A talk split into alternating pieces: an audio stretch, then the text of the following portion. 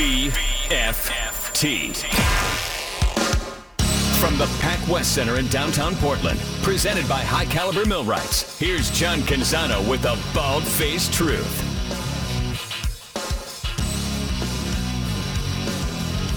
Every once in a while, the world uh, gives you uh, gives you justice, doesn't it? Found out today that the Pac-12 conference, who has uh, long been frustrated with Fox and FS1, you've heard me kind of rail about this stuff. Well, the Pac-12 conference got some uh, got got a reprieve, so to speak, from FS1.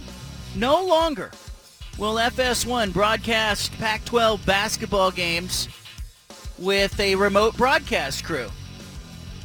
FS1 informed the Pac 12 this week. They said, all right, we'll be in person the rest of the way, and we understand why. Uh, I don't know if there was a disconnect between, like, sometimes when a company gets so big, the right hand doesn't know what the left hand's doing.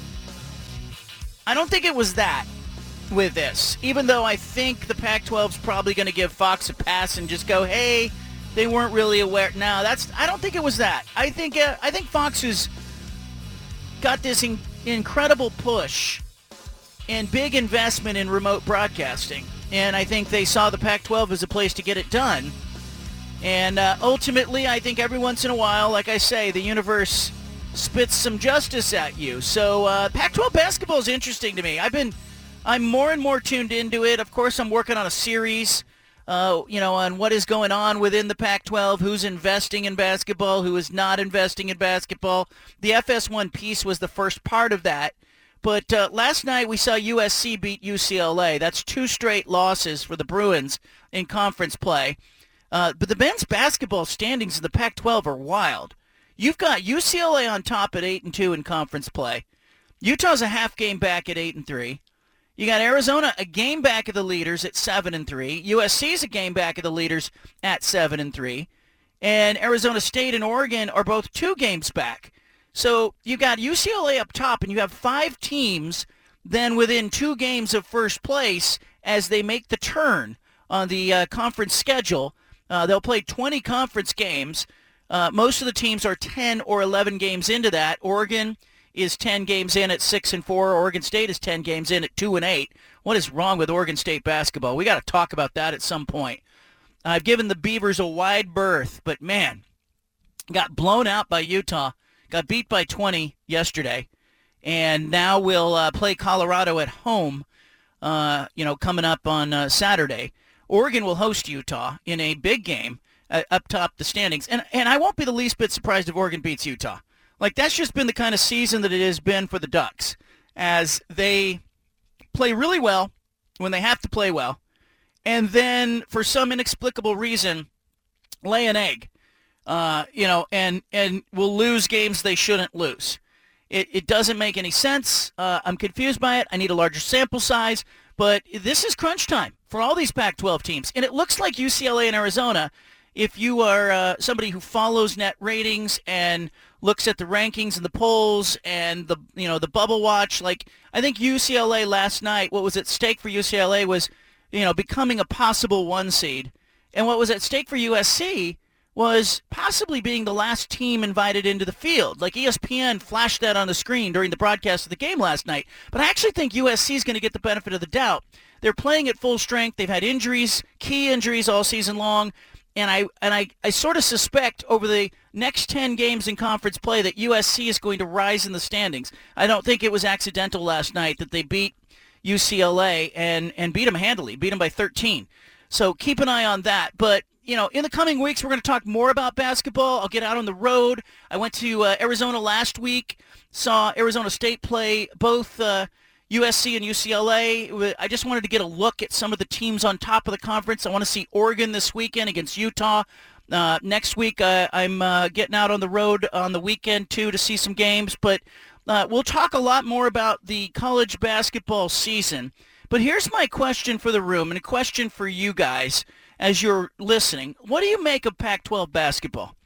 Because I'm just going to tell you, here's here's what I learned today. I talked to Z- Jamie Zaninovich, who is the deputy commissioner of the Pac-12 this morning. Got on a phone call with him. Was on for quite a while. We kind of talked about what it is that this conference needs to do strategically to help these teams get in position to make the tournament. Like if, if Zaninovich has a job description, he's the supervisor of basketball, he's a deputy commissioner, they call him a CEO, but if he's got a job description, more or less, it's kind of in his area of expertise when you look at how many teams the Pac-12 gets into the tournament. You know, he's done a couple of strategy sessions and launched some strategic plans that helped the conference over the years. 2016 and 2018, they talked a lot about you know, gaming the schedule, the non-conference schedule.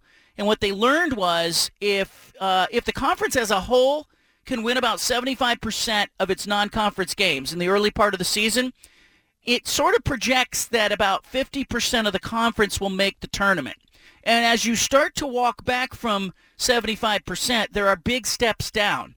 Right now, the Pac-12 is 81 and 41 in non-conference games. That's 66.7%. So it's about 10 games difference that, you know, 10 games that they lost that they if they won, maybe uh, the net ratings for a lot of the teams in the middle of the conference would be higher. Now, it's not just games that you lose. Like Oregon had some bad losses. They lost to UC Irvine. Oregon lost to Utah Valley. The, people may remember that from the early part of the season. That directly hurts Oregon. But it also hurts everybody that plays Oregon because then the teams that beat Oregon uh, don't get you know, uh, don't get sort of the impact on those wins.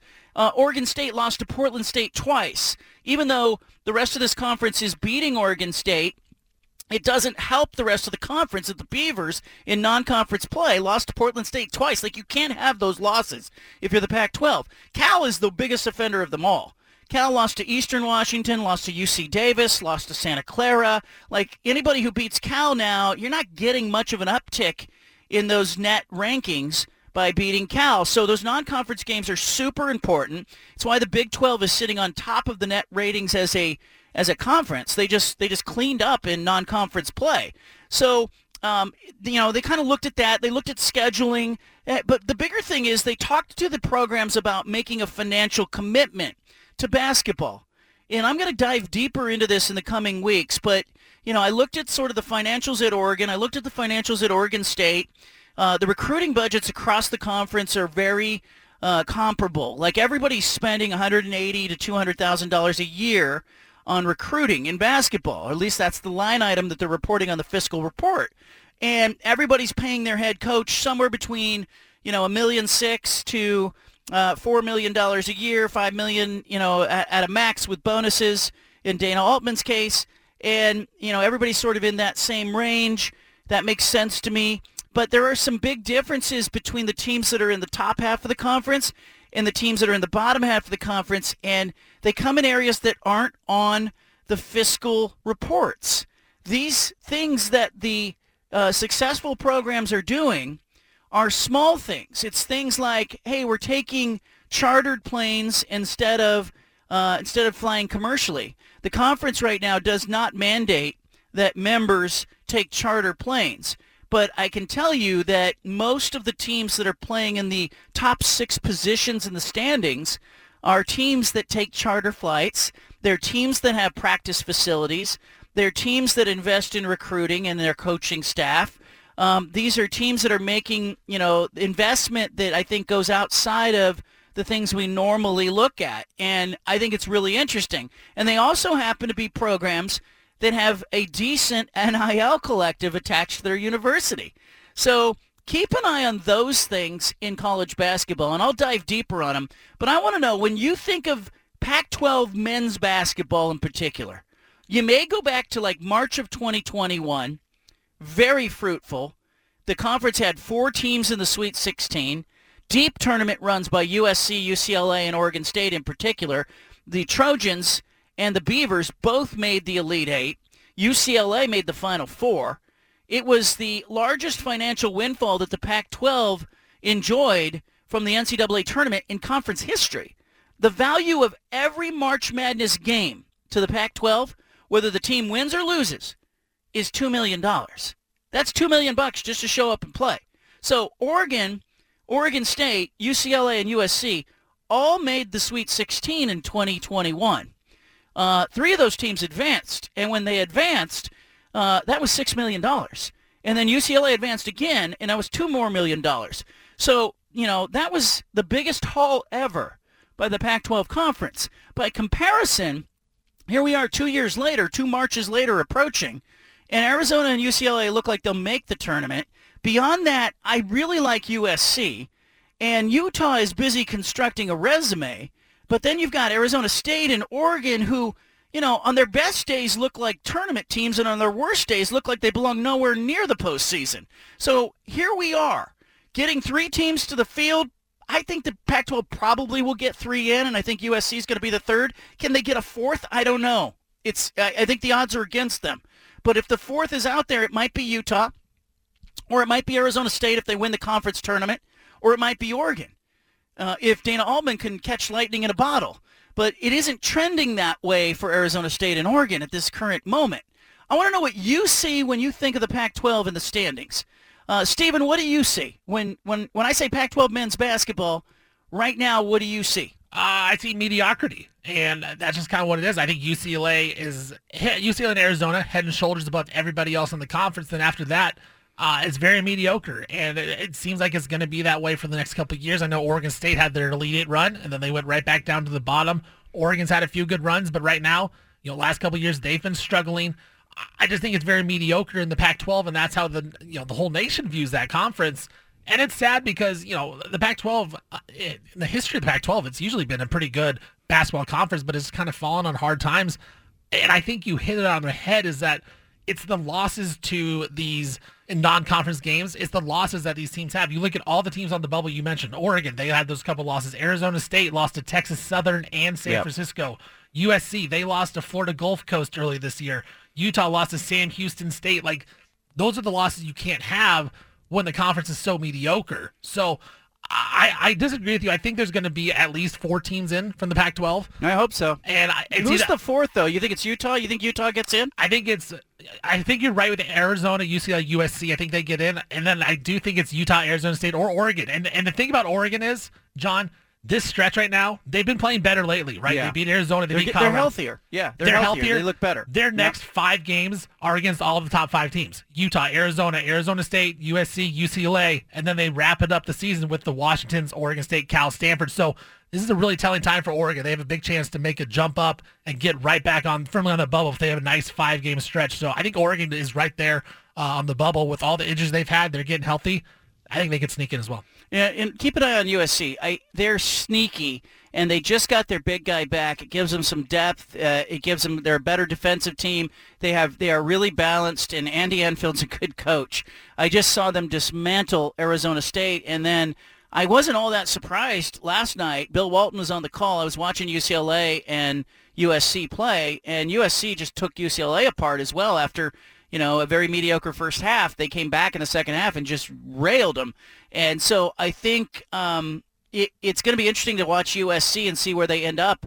But the problem is, it's what we talked about. It's the non-conference games because now even, you know, even these wins that these teams could get over Washington or Colorado or Washington State, Stanford, Cal, Oregon State, they don't mean as much. It really hurts the middle of the conference when your net rankings are not good and your non-conference re- record is not great against some lower tier teams. Hell, Chico State almost beat Cal. Like that's a Division two team that almost beat Cal. That's bad. So uh, coming up, we're going to talk to Josh Newman of the Salt Lake Tribune. We'll talk a little basketball, a little football. Dennis Erickson coming along at four o'clock. I want you here for it. You've got the home of the truth. Back to the Bald Faced Truth with John Canzano on 750 The Game.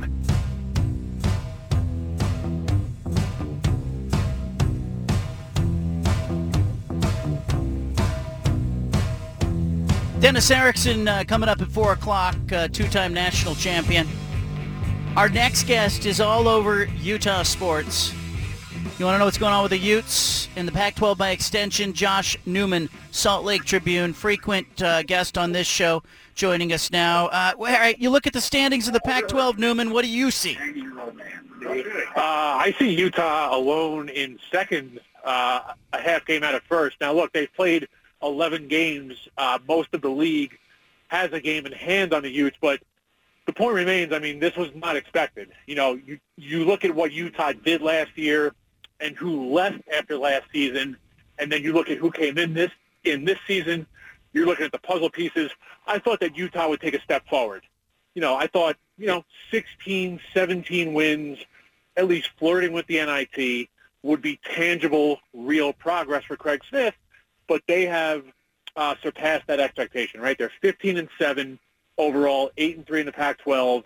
They are, you know, they're not quite on the bubble yet, but they are veering towards getting on the bubble. Um, just a, a gigantic step forward for Craig Smith here in year two. And if they if they can get one off Oregon tomorrow night, uh, the, you know, the math starts to change, right? The look of things, you know, radically starts to change in terms of what this season could be if they win tomorrow night. Yeah, it's a huge game for both programs. I mean, I think Oregon would like very much to win that game and, and you know draw closer in the standings and improve their seeding possibly for the uh, Pac-12 tournament. But Utah, meanwhile, uh, chasing UCLA and a half game back. Um, is the Utah fan base engaged with basketball right now? I know they're coming out of football hysteria. Uh, you know, this is absolutely within the last decade, and you know as well as anybody, this has turned into a football market, a football school. Um, you know, certainly within you know the last two or three years, especially with all the success that the football program has had. But at its core, at its heart, this is still like a basketball community, right? Between you know Majerus and Van Horn and and Michael Doleac and all the and you know those teams in the '90s, basketball is absolutely in the heart of, of you know of Joe average Utah fan, um, yeah, you know you could you can sense it on social media and in the arena that like as this season has gone on, certainly it, it's had you know peaks and valleys, but right now you know they're at a peak here with this three game winning streak. You can sense that people are getting more excited, and again, you know, the Utah fan knows the history against Oregon, right? Utah is two and twenty two against Oregon as a Pac-12 member. They have lost ten straight to the Ducks dating back to 2017. Dana Altman owns Utah basketball. That is not lost on Utah fans. So I think with the way things have gone lately, right, they are on a three-game streak, Washington State, Washington, Oregon State, and they've beaten up those three teams, okay? They've done what they're supposed to do against lesser competition. People are excited now, and they're especially excited again with this Oregon team coming up, you know, knowing what's at stake and knowing what Oregon has done to Utah historically. Are you surprised that the program, after a coaching change, has pivoted so quickly into being a contender? Yes, I am. Uh, this is not a place, this is not an athletic department that's just going to welcome in, you know, academic cases and, and JUCO transfers. That, that That's just not how, you know, this football program and basketball program are, right? This isn't Iowa State and other places that go the JUCO route and can turn it around immediately. Um, I think that, uh, excuse me, I don't think there's enough appreciation for the mess that Craig Smith inherited. Like you had a lot of guys walk out the door. You didn't have a great team last year. And look, this isn't a super over-the-top talented team now, but I think I think a lot needs to be said for the job that Craig has done because again, walked into a mess. They you know they dealt with last year. Things have turned around this year and again, they are very clearly ahead of schedule. And it, it's going to be a fascinating stretch run here. But no matter how this season ends, right, you know, whether or not it ends in the NCAA tournament or the NIT, it's still a gigantic step forward. The NCAA tournament would be gravy, all right? And if they don't go into the toilet here entirely, they are at least going to the NIT. That's absolutely a, a huge step forward for Craig Smith. It feels like they're in position. Like, you know, I talked to Jamie Zaninovich with the Pac-12 today kind of about the state of things. And, you know, he brings up uh, Arizona, UCLA. Uh, I saw USC play last week and then saw them again last night. They look really good right now. And I think they're going to get in. I think Utah may be that fourth team. He says that the inside the conference offices – it would take it would be the equivalent of threading a needle. But he says they think they there's still a shot to get five in, and if that happens, Utah, Utah, yeah, I know, I know. Uh, Utah is got to be one of those. I think it's closer to three, maybe four, if the right things fall into place. If we're sti- you know, look, we're sitting here right now. Uh, UCLA is going to the NCAA tournament. Arizona is going to the NCAA tournament. That's two. I think that USC is in position. I think they still have work to do, right? Look, that, that win over UCLA, that was only their second quad one win. Okay, so they, you know, they still have work to do. Uh, Arizona State did not help itself last night at Washington. Nope.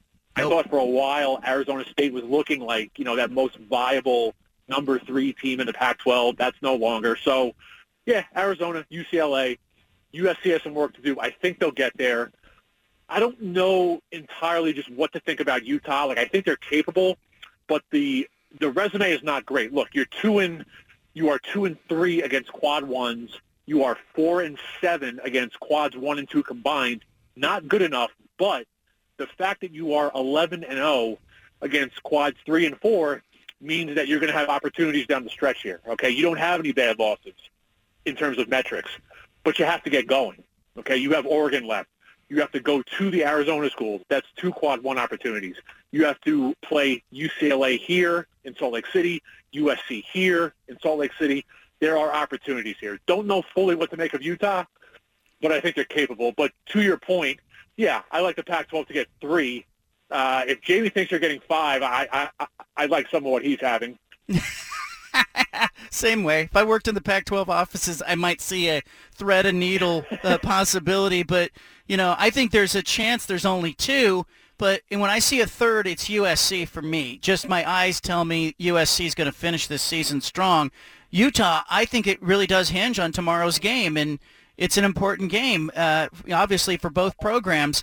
Uh, Josh Newman, Salt Lake Tribune, is with us. Uh, what makes the Utah team go? If people are watching this Oregon-Utah game tomorrow, where should their eyes be? Yeah, Utah does two things exceptionally well. They defend. Okay, they are a top 10 defense in terms of uh, field goal percentage defense and three-point field goal percentage defense. Okay, so they defend and they rebound. Okay, they're they're a top. I haven't looked at it today. They're they're a top 15ish team in terms of rebounding margin nationally. Okay, they don't always have enough offense. Okay, the offense has kind of been hit or miss. You know what you're getting out of Branden Carlson. Okay, he's a Pac-12 Player of the Year candidate. You know most nights what you're getting out of Carlson, but Gabe Madsen has been pretty steady, but he can be inconsistent. Lazar Stefanovic, he could be inconsistent, but when it's going, it's going. Okay, so defend and rebound, that's two things that Utah did not do well enough the first time they played Oregon, uh, January 7th at the Huntsman Center. I, I was looking at it before I got on here. Oregon shot like 41% for the night at Utah. Not bad for Utah, but just not good enough, right? That's like more than they want to give up. And Utah was minus two on the glass against Oregon the first time around. So, you know, the, the offense is, is like Jekyll and Hyde. You don't quite know what you're getting.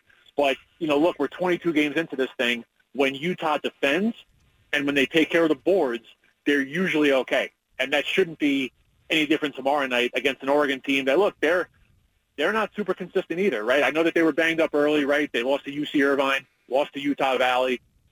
They're healthy now, but now there's some questions about effort, right? They looked okay last night against Colorado, but you look at the loss to Stanford, that was a, a, a bit of a head scratcher. So I don't know. You know, I, I used up my weekly newsletter this week to to essentially write that it's time for Utah to get over this, at least for a night, right? It's time to get over this Oregon problem, right? This isn't Payton Pritchard and, and Tyler Dorsey. This isn't Louis King. This isn't any of that, okay? This is an inconsistent Oregon team, and Utah's best. I watched 22 Utah games. I probably watched parts or all of eight or nine Oregon games. Utah's best is better than Oregon's best. Like it's time for Utah to get over this, especially given what's at stake uh, tomorrow night. Yeah, it, and if they don't get over it, uh, give me an idea of the psychological damage or obstacle that presents for Utah down the stretch. If Dana Altman goes to uh, you know 23 and two against Utah after tomorrow's game, does that stick in Utah's craw for the rest of this season? I'm going to say no, just because you know with this team, there's a bunch of veteran guys on this team. You know, guys with voices, guys that have been willing to speak their mind when things are you know hitting a valley. Look, for example, you had it rolling along pretty well, and then you had this three-game skid where you lost to Oregon, uh, to UCLA, and to USC, and things were going uh, downward. And you know, look, you circled the wagons. You had a couple of uh, closed-door meetings with the players. Guys spoke their minds. They got it together, and they're here now with this three-game winning streak. Okay, so things are going back up. If they lose to Oregon, it's not great. It's not a season ender, but it's not great. Like, is this going to end the season? No, but if you do lose this game, you're going to have to come home and you're going to have to do the same thing again. You know, your guys, your older guys with voices, guys that, you know, usually step up and act like leaders are going to have to do that again because even if you lose this Oregon game, yeah, large stuff is not dead, but your closing stretch is pretty is pretty rugged. Again, you have to go to the Arizona schools. The LA schools are coming here. You have to play Colorado twice. So uh, things would get markedly easier with a win tomorrow, but things are not dead in the water if they lose. Josh Newman, Salt Lake Tribune. Before I let you go, I want to talk a little football.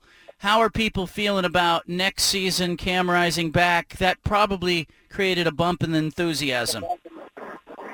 It it has. You know, the Rising thing, you know, people were very excited about that. So you had all on the same day, Rising, Brant Kuithe, and Devaughn Vele all announcing that they're back. The thing with Rising is, look, we know the knee injury in the Rose Bowl. Uh, Kyle Whittingham seems to think that he will be ready for the opener. We'll see. But, yeah, people are very optimistic about what Utah could be in 23. And I know you've been on the air for a little bit. Micah Bernard, who had entered the transfer portal, he is now coming back to Utah for a fifth and final season. So that's another boon for the offense, especially if Rising is not ready. If you have an inexperienced quarterback, at least you have a, a versatile guy like Micah Bernard who can catch the ball out of the backfield. He does well in pass pro. That's huge if you have an inexperienced first-time starter if Rising can't go. That's fantastic. Uh, I think this conference is going to be a lot of fun. Newman, you have a great weekend. I appreciate you, man. Thanks for joining us. Appreciate it, John. Thanks. There it is.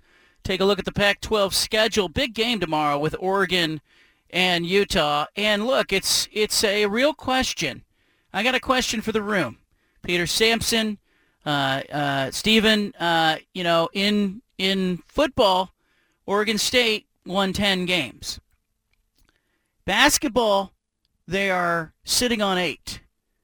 Will this basketball team win more games than the football team did this season? Ooh. They have eight wins. They have 10 games left in the conference schedule. They would have to win three of the next 10. I don't think they're going to do it. Yeah, that's tough. That's tough. I, That's my bet. You got to Yeah. bet. You, uh, which team wins more, basketball or football? So, yeah, so they need to win 11s, what you're saying, more than the They'd- football team? They'd have to get three. They'd Yeah. have to go So three and and seven Or three and or seven. better in the next 10 games. No, I think they get two. I think Yeah. they get to 10, not 11. yeah, I'm taking the under as well. They're two and eight on the first uh, round robin. They'd have to win three on the next. Uh, you know, I hate to uh, hate to uh, bet against them, but they've put themselves in this position. Keep an eye on that. I think people will talk about it more as it approaches. Uh, coming up, we're going to play some Punch It Audio. Uh, Dennis Erickson will be joining us at 4 o'clock, the former two-time national champion and three-time Pac-12 Coach of the Year.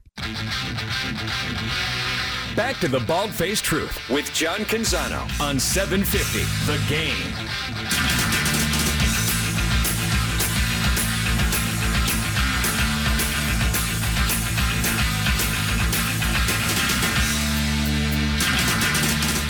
Anna got to go on a field trip today. The uh, the six year old, the first grade, went to OMSI on a field trip.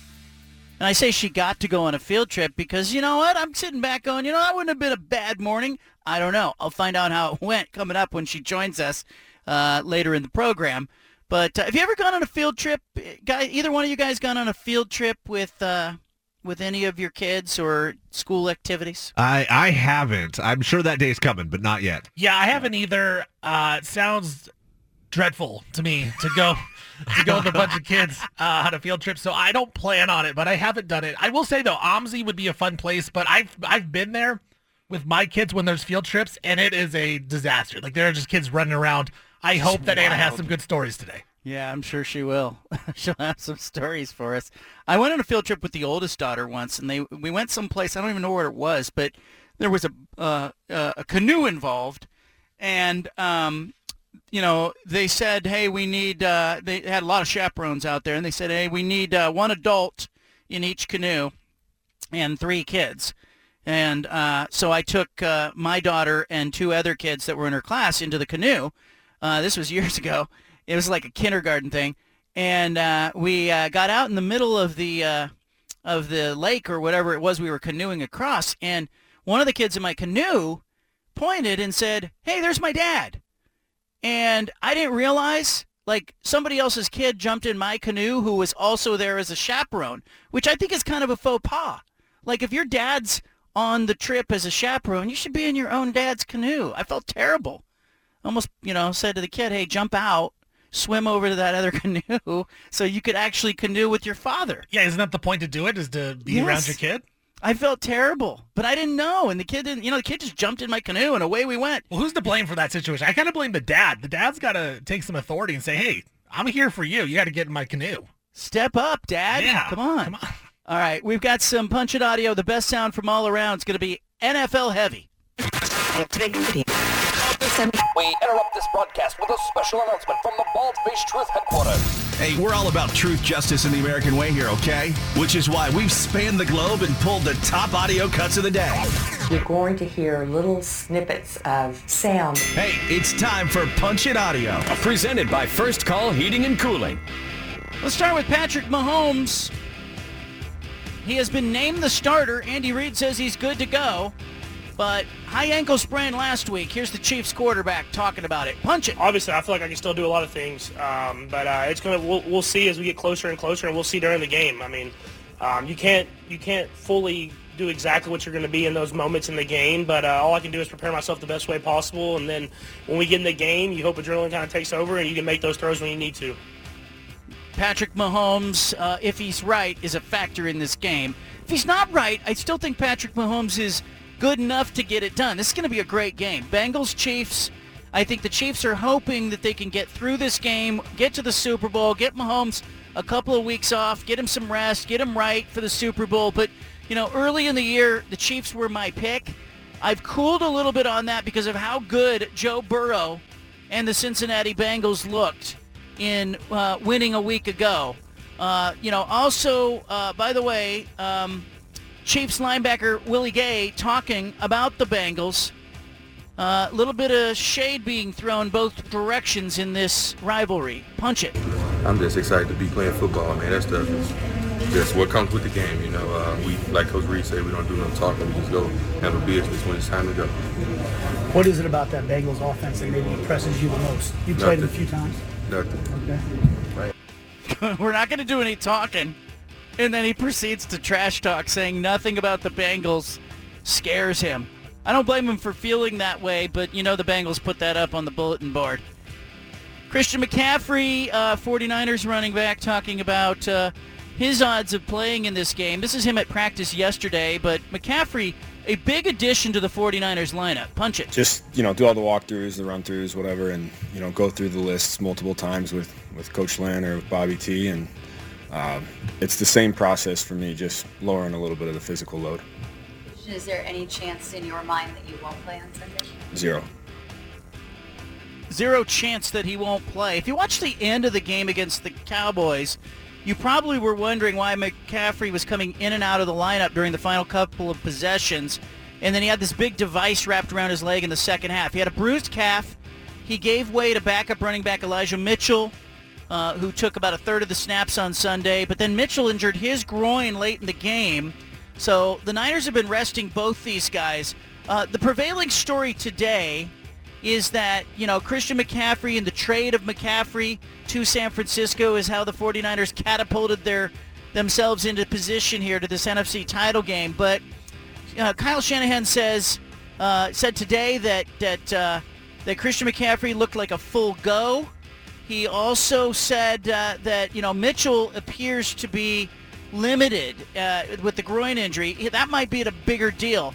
Big news for the Niners. McCaffrey has scored touchdowns in each of the Niners' first two wins in the playoffs, and uh, he had a really good game against Seattle.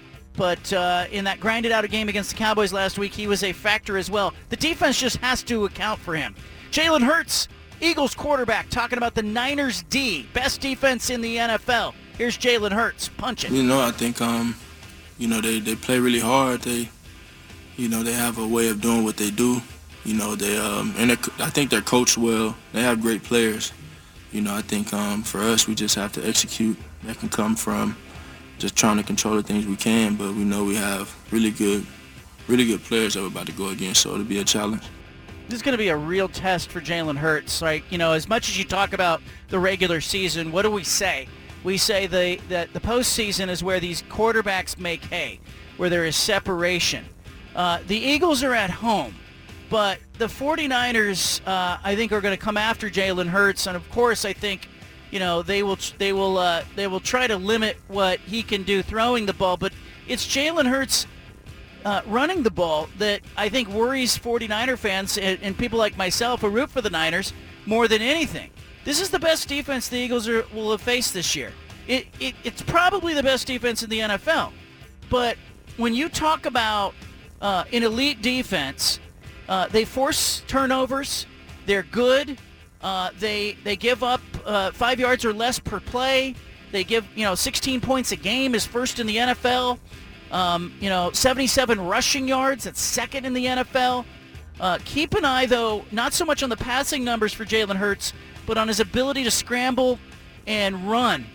DeMeco Ryans, Niners D coordinator on that front, is uh, very close to being named a head coach in the NFL, according to Ian Rapoport. Punch it. DeMeco Ryans has emerged as maybe the hottest coaching candidate, and we are getting some clarity on his situation. Sources tell me and my colleague Tom Pelissero right over there that DeMeco Ryans has emerged as top candidate for the Houston Texans. His former team obviously was a star linebacker there.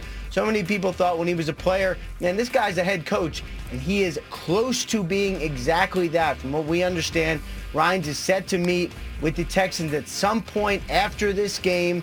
Uh, if all goes well, and you know you would think that it would, but if all goes well, he could be their next head coach. And of course, for Houston, it has been a little bit of an odyssey the last couple years as they're rebuilding on the fly, a couple different coaches. This is one of the, as I mentioned, hottest young coaches, bright young coaches, just 38 years old, extremely close to being an NFL head coach. There's a guy who played football for the Texans when he was a player, came into the league there, two-time Pro Bowler as an inside linebacker for the Texans, later played uh, with the Eagles. And uh, uh, the question I would have if I were Ryans is, you know, look, this is a job that, you know, whoever they hire is going to be their third head coach in three seasons. David Culley, they hire him in 2021, they fire him at the end of the year. Lovie Smith, they hire him in 2022, they fire him at the end of the year. They have the number two overall pick in the draft. You know, they're in the market for a franchise quarterback. Uh, so what they're really looking for here is, I think, you know, hey, pick a quarterback – bring in a head coach as a D coordinator. Does that fit? That's a big question. And you've seen teams do this before. They think, you know, hey, you go out and you get a quarterback, but is that quarterback going to want to come play for a young head coach, 38 years old, who is very defensive minded? I don't know if it works. The success of that defense in San Francisco, you, you could talk about Robert Saleh, who was before DeMeco Ryans. You could talk about the, all the players they drafted on defense. I think it's very personnel driven. I think the Niners have a ton of talent there. Um, look, I think I understand why DeMeco Ryans is a candidate here, but if I'm him, I'm treading lightly into Houston because it has been a career killer for two coaches. Punch and Audio is done. We have our big splash coming up. Dennis Erickson, top of the hour at 4 o'clock. Be here for it. Back to the Bald Faced Truth with John Canzano on 750 The Game.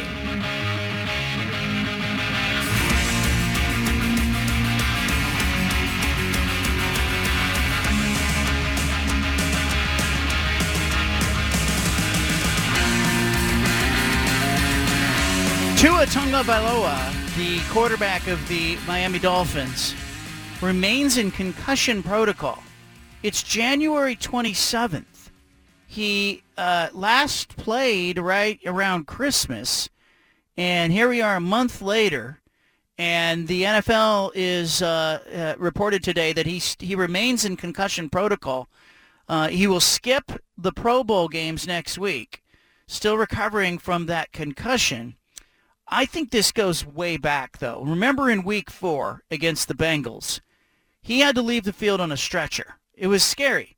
Now that concussion uh, kept him out for two games and caused a lot of discussion. I remember on this show talking about you know, did the did the Dolphins handle that correctly? Um, in fact, it prompted a change in the league's concussion protocol, and, and it led to the firing of a doctor who uh, cleared him to return. Uh, the week before that, though, in week three, he was playing against the Bills. His head bounced off the turf against the Bills, and, and a lot of people think that the concussion started there and then repeated in week four. And then he got a head injury against the Packers in week 16, got into protocols, didn't play for the rest of the season.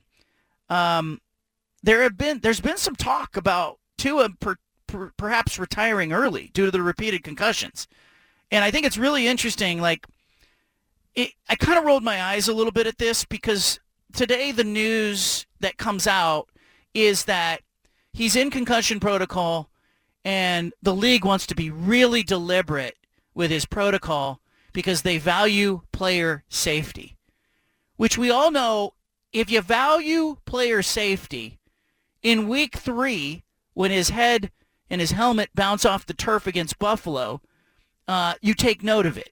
Or in week four, when he leaves the field on a stretcher, you take note of it. You don't wait till week 16, but if you do wait till week 16, uh, you know, is anybody surprised that Tua's season ended prematurely with a concussion incident? it was a bad scene, and uh, you know he had uh, he had 25 touchdowns in 13 games. He's in a four-year, 30 million dollar deal. I get it, but uh, what we now know about concussions uh, is you know far more than we knew a decade ago or two decades ago, and I just find it really disappointing that the league is now we're we're now taking this seriously. He will miss the Pro Bowl games. And you know what the Pro Bowl games are. It's not even a real football game. It's just a bunch of games that they're going to play around the Pro Bowl. And so I'm disappointed with the league as this comp this you know multi-round tournament of skills will happen and all this all these garbage games that are going to be happening in Vegas.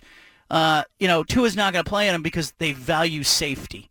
You guys uh, rolling your eyes at the NFL as well? Yeah, I mean it's just the same thing over and over with them about just how they don't take concussion seriously, and uh, you know, I think it's interesting with Tua's situation because I feel like if he gets another concussion and he comes back, like yeah. I mean, that could that, be it. That's that's it, right? Like I, Yeah. I couldn't, I wouldn't feel comfortable having to be back out there. So you know, if you're Tua, you want to play football, right? Like he wants to be out there and he wants to play. He is a gamer, but at the same time, like you got to think about your health. And if you're the NFL, you really got to think like we can't let this guy go back out there. That just you can't let him. I mean, I, I wouldn't have thought. I, I watched that week three game, it, Yeah. and he clearly suffered a concussion. He bashed his head into the ground. He got up, he wobbled, and they tried to call it a back injury. And that next week, that Thursday night game, I said, "There's no way this guy should be playing in this game." It was horrifying. I thought there he might be done. So I. Who knows anymore? But it's a, it's a, it's such empty lip service, John. The whole thing. Yeah, I, I rolled my eyes because I, I'm like, oh, oh, now when you want him to play these stupid Pro Bowl games, that's not really a game. I mean, I, I was looking through sort of the events they're going to have at the Pro Bowl. It's a bunch of garbage, and uh, I'm going, well, now he's not fit to play.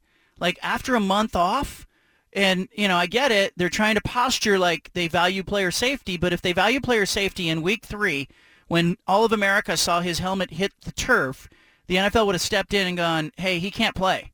And especially can't play on a Thursday night. And that's what really becomes alarming. Uh, it leads us to our big splash also in the NFL. This is the one thing you absolutely need to know today. Look, look, look at it. Where? Down there. But the... The Big Splash.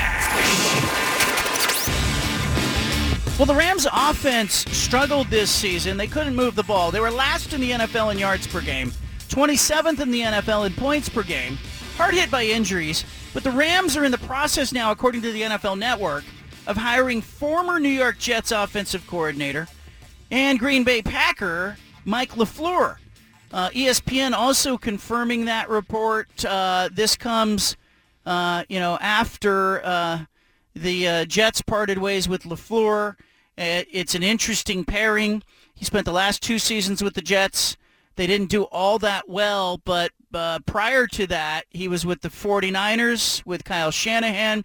And it's his brother, by the way. It's the Packers coach, Matt LaFleur. But this is a guy who's been in the NFL a long time. And uh, Mike LaFleur apparently heading to Peter Sampson's Rams. It, that's not going to give you the boost you need, Peter. What you need is guys just to be healthy. That's exactly what it is. Like, look, he did not do a great job with New York, but also, look, it's Sean McVay's offense, so I'm not really yeah. tripping on that. But it's health. It's health. I kind of wondered. I saw LaFleur and I assumed it was Matt, but it's Mike LaFleur, former, uh, uh, you know, his brother is the Packers coach, and I kind of wondered.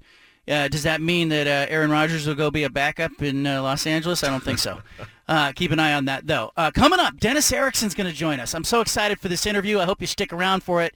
Two-time national champion, three-time Pac-12 Coach of the Year. I'll ask Dennis Erickson about life after football. We'll also talk about what it's been like for him to watch Jonathan Smith grow as a head coach. BFFT. From the Pac West Center in downtown Portland, presented by High Caliber Millwrights, here's John Canzano with the bald faced truth. Our next guest is a hell of a football coach. I last ran into him on the sideline before the Civil War game between Oregon and Oregon State this season. I walked by, I saw Dennis Erickson, and I just, uh, a big smile. It's a guy uh, who brought Oregon State to the Fiesta Bowl, put him on the map, Coach Jonathan Smith. Won two national championships at Miami. Coached uh, in so many other places, Arizona State, the NFL, Idaho. I'm not leaving Idaho out. The Idaho fans are tweeting at me because I didn't mention Idaho in my tweet. But he was also an offensive coordinator in 1979, 1980, 1981 at San Jose State. I want to ask him about those teams too because I grew up, I was 10 years old. That was my team. Ed Luther at quarterback, Steve Clarkson, Gerald Wilhite, Gil Byrd. Oh, ah, those teams were good. Jarrell Thomas in the backfield. I could give you names you have a team. You remember that team, that first team you rooted for? San Jose State, 1979, 1980, 1981. Those were my teams. And Dennis Erickson was calling the plays. Thank you for calling the plays for those teams. I had so much fun watching those teams. John, thanks for having me. You know, that was a great time in my life because it uh, set up my philosophy a lot uh, offensively, working with Jack Elway and then being around John and all that. But you know, we were Jack was the first guy when we were at San Jose to really get in in the spread stuff and empty and nobody in the backfield and that's what we, we learned. We learned it from a high school coach in in Los Angeles. It, was John's uh, high school coach, and uh, and we as time went on, uh, he con- continued to develop it, and I continued to develop it over a period of time. And so it was a lot. It was learning for me, but it was a lot of fun. And San Jose State, I mean, we had some players, man. Yeah. Mark Nichols, if you remember him, yep. he played in the league for a long time out of Bakersfield. And, and uh, but those guys you mentioned uh, bring bring back a lot of memories. That was a lot of fun. One of my favorite offensive players was number one Tim Kearse, and you would get him the ball, and that guy would kill defenses. Without a question. We had him in the slot. Same thing people are doing now. And, you know, three receivers one way or two and two, and we even went to five. But uh, Tim Kearse, we always had him in the slot, and everybody uh, thinks they invented all this stuff, but uh, it was pretty easy. I mean, we, we put uh, Tim Kearse in the slot. In those days, they weren't playing a lot of nickel and dime, so you'd have a linebacker covering him. So only the stupid would not try to throw the ball to him. We did many, many times. I have uh, I had Jairus Byrd on the show, the former Oregon defensive back, and it was a humbling moment for me, Coach, when I realized that was Gil Byrd's son, and I was like, I'm old. Like that, what happened? You, as a coach, you probably saw generations. Like you coached different generations, didn't you? Yeah, I really did, and you know, Gil Gil was a great player. Uh, Gil Byrd played in the played in the league for a long time, but kind of look back at the players we had there, and I remember we played Baylor back there when they had Mike Singletary, was their middle linebacker, and they were ranked, I think, one or two in the country. And so we went back, we went back there, and we spread them out, and one one guy in the backfield, and receivers, and Singletary had to cover Kearse, and we ended up upsetting them. Yeah. And uh, he was so freaking tired after that game because we threw it all the time. And he had to cover yeah. Singletary, and and I saw him later on in life. I said, "What did you think?" He said, "Why in the hell didn't you run at least one place, like sit down and relax?" Yep, I love it. Uh, you know, Dennis Erickson is our guest, and you know, I want to talk about a lot of different things. But what was that like for you to see Jonathan Smith at Oregon State? I know you were on the sideline for that Civil War game, and you kind of watched that unfold. And you said to me before the game, you said it's his time. I I thought that was that was really interesting because that game ended up being his time. Well, without a without a question, Jonathan is a true Beaver, and and uh, you know, coach for me at Montana, and and, uh, of course played played for me. I, you know, his ideas, and I'm not taking any credit for it at all, but you know, we were a lot alike personality-wise as far as you know what we did offensively, and you know our philosophy with players and how to develop players, which a lot of people don't give anybody enough time to develop their players. They all go into the transfer portal, whatever the hell that is. And uh, but John's super. I mean, he, he coaches like he played. I mean, look at him. He says he's five ten. I don't know. I, I post him up all the time when we play basketball, so I don't know how tall he is. But I, uh, I mean, he's just a he's he's just a freaking great coach. Players love him people in Corvallis love him. He's, the thing that he's done, he, he has got a great coaching staff. You know, Jimmy Michalczik, who played for me at, at Washington State, Trent Bray, who played, you know, for me, and and uh, and of course his dad coached for me. But but he's very solid in his beliefs and what they do offensively is old school, if you want to call it old school, but they do it in the NFL all the time. But I mean, they're they're going to build their offense around the run. And they're going to be physical and tough, and and they can spread them out. They do all that stuff, but the main part of their game, you know, is, is running the football. And, uh, the other thing that he does, I think, I know they got the kid from Clemson in the portal, but he builds. I mean, yeah. he's still going to spend all kinds of time in the portal. He'll get he'll get guys that transfer and uh, things like that, but he still builds it from freshman, sophomore, gets a few JC guys and a you know, a few transfer guys, but his philosophy and it's and it's showing up. I, I look at you know the Pac-12 every time, and they are probably the most solid, maybe not the most talented, but the most solid football team that was in the league this year. Them in Utah, and Kyle's kind of the same way. You know, that's how he's built built his uh, program at Utah. When you develop quarterbacks, eh, you know, ideally you want as much time as possible, but for you to take a big step forward with a young quarterback, how much time do you need with a guy, coach? And what did what did you see over the year? I, am sure it varies with different players, but what's your your thought on developing a QB? Well, just the basics. I mean, I mean, it's almost like going to a high school camp, you know, when you coach them up and when you do it in spring and when you, I mean, you work on, you know, on steps and throwing the ball. And, but there's a lot of things that uh, you got to find out about them. What kind of leaders are they? How, what kind of competitors are they? There's, there's a lot of things other than just being, you know, a good athlete. And he's developed guys that weren't all that good. And, you know, I, shoot, they won 11 games this year or you know, I don't know that a quarterback's going to be a number one pick, but right.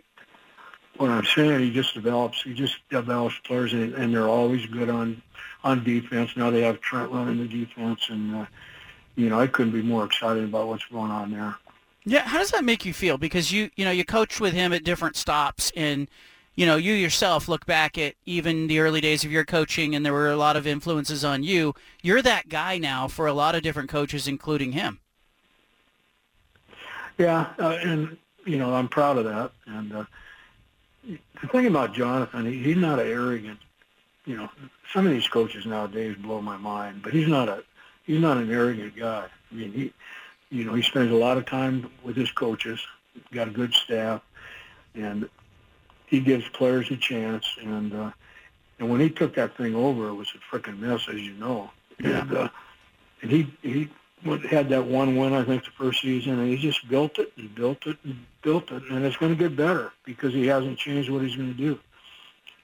When uh, when did you know you had something in him as a QB? Because you had some nice pieces around there with Chad Johnson and and TJ and uh, you know and and Simonton and but how did you know with Jonathan that you had something? Well, when you look at him physically to start with, you know, it's it's you know, he's not six three, he's not doesn't run four or five or anything like that. But what he was is one of the greatest competitors that I've ever been around, and uh, studied football. That's why he's such a good coach. I mean, he spent a lot of time, and him and I spent a lot of time in the film room. And because when I went there, they had a couple other players that were supposed to beat him out, and and we went through spring football, wasn't even close. And after two weeks of spring football, said, "That's our guy," and and he was. And a good, good thing about him, you know, I've seen him a couple times come off. I chew his ass out, and then he chews my ass out. So that was a pretty good deal. I mean, that's how it was. He knew the game as well as I did. And uh, but he had a good, you know, he had a really good arm. I mean, he was a very, very good passer, very good passer. And what we were doing and trips and spreading them out, he was that was ideal for him. And the offense, you get the ball out a lot, and uh, you know, it was perfect for him. And and he's doing that. And you know, like I said, they're running the football extremely well. Your your time at Miami, uh, you know, nothing but success. Sixty-three and nine, two national championships. You were in, you know, the Orange Bowl or the Sugar Bowl, the Fiesta Bowl. It seemed like every year. Um, you go back to that time. Uh, what went right at Miami that helped you line that up? Well, you know, I, I went from Wyoming to Washington State, and really that was my goal. My dad coached at Washington State, went to Washington State. A lot of my family, and you know, I I was a Cougar from when I was six, seven years old, and listen listen to their games, you know, on the radio. Listen to guys that uh, ended up being great players. So it uh, Washington State was, you know, the place I wanted to go, and I I did, and was only there you know, two two years, and now all of a sudden I'm sitting there at 40 years old, or whatever the heck I was. I, I don't know. Feels like I'm about 90 now. So, but he, uh, you know, just when you went there, and you got you got to give credit credit to Howard Schnellenberger and of course Jimmy Johnson, and uh, and what I what I did there is nothing. I didn't change anything uh, other than what we did offensively basically. We kept the defense. Sonny Lubick was my defensive coordinator who, you know, had a Hall of Fame career at, at uh, Colorado State. And uh, and we brought a lot of coaches from the, from the West Coast out there. And it, believe me, it's a little different uh, atmosphere in uh, Miami, Florida than Pullman, Washington. I mean, it's a little different group of people. And but I'll tell you what, the thing that I learned from them is that they wanted to have fun, and they, you know, they got credit for being the party guys and all that. That, that, that was so far from the truth, it was unbelievable. But where, where they were raised in the culture they were raised in, you know, you had fun playing the game. I mean, they weren't ever to try to intimidate people. They intimidated them because they were good. But it wasn't even about that. I mean, they just had fun playing. And, uh, you know, in my opinion, they invented swag. I mean, if you see swag, Miami should be after it, and that's what it was about. And so I went there. I and we got there and we went into spring football, and and fortunately, uh, you know, they had a lot of respect for myself and, and my staff, and you know, we cared about them. And and I remember the first meeting that I went into after the after the uh, I was hired before spring ball, I went in and I answered questions and all that stuff, and and a guy in the back, a guy by the name of Cortez Kennedy, who you might remember. Cortez never said very much, and he raised his hand. He says, uh, "Coach, are you are you going to let us have fun? Are we going to be able to have fun and play?" I said, "Hell yeah, I'm going to change anything," and we and, and we didn't. And we took a you know a little bit on on that part, but it's not anything like it is now, but uh, it was a they they loved playing the game, and they love winning and they love being out there and they love being out there in the hot sun. And you know most of those players were you know from from the Florida area. And but we got some from Pennsylvania and California but you know the atmosphere was was unbelievable. And uh, when Jimmy went to Dallas Sam Jankovich you know, I he, I knew him when when I was at Washington State, and I'd, I'd known him forever because he coached me at uh, at Montana State when I was playing. And uh, so anyway, he moved on his career, and all of a sudden he's he's in um, Miami, and uh, so out of the blue, when Jimmy leaves, he calls me. I didn't expect to get that call. I had no idea. I was worried about trying to win some games at Washington State, and and uh, I almost didn't take that job. I, I went back and forth, and, and uh, but I, I just said, hey man, this you're in this business for all these years, and you have an opportunity uh, to maybe win a national championship. I mean, you got to take it, and that's what happened. And, and we had we had a lot of fun playing. We lost some games, and we had some issues here and there. But I'll tell you what, I I had a lot of fun coaching, a lot of fun coaching there. And I, I'm closer to, to the players at Miami than other places, you know, other than Oregon State. And uh, so it, it was a real family atmosphere. And uh, we had great players, man. I wouldn't want to play against us, particularly on defense, because I mean we had those guys, you know, Cortez and Warren Sapp, and I mean Ray Lewis, and I mean there's some pretty good players. I think it was all coaching, to be honest, but yeah, we did have some pretty good players. Yeah, yeah, and you you know, but you get you say you go in there, you don't change anything with the offense, and then you get a very different job at Oregon State when you walk through the doors. This was not a program that had had history. It, it had gone 28 years without a bowl game, and you uh, in your second year go 11 and one, go to the Fiesta Bowl, beat the pants off Notre Dame. That must have felt really good.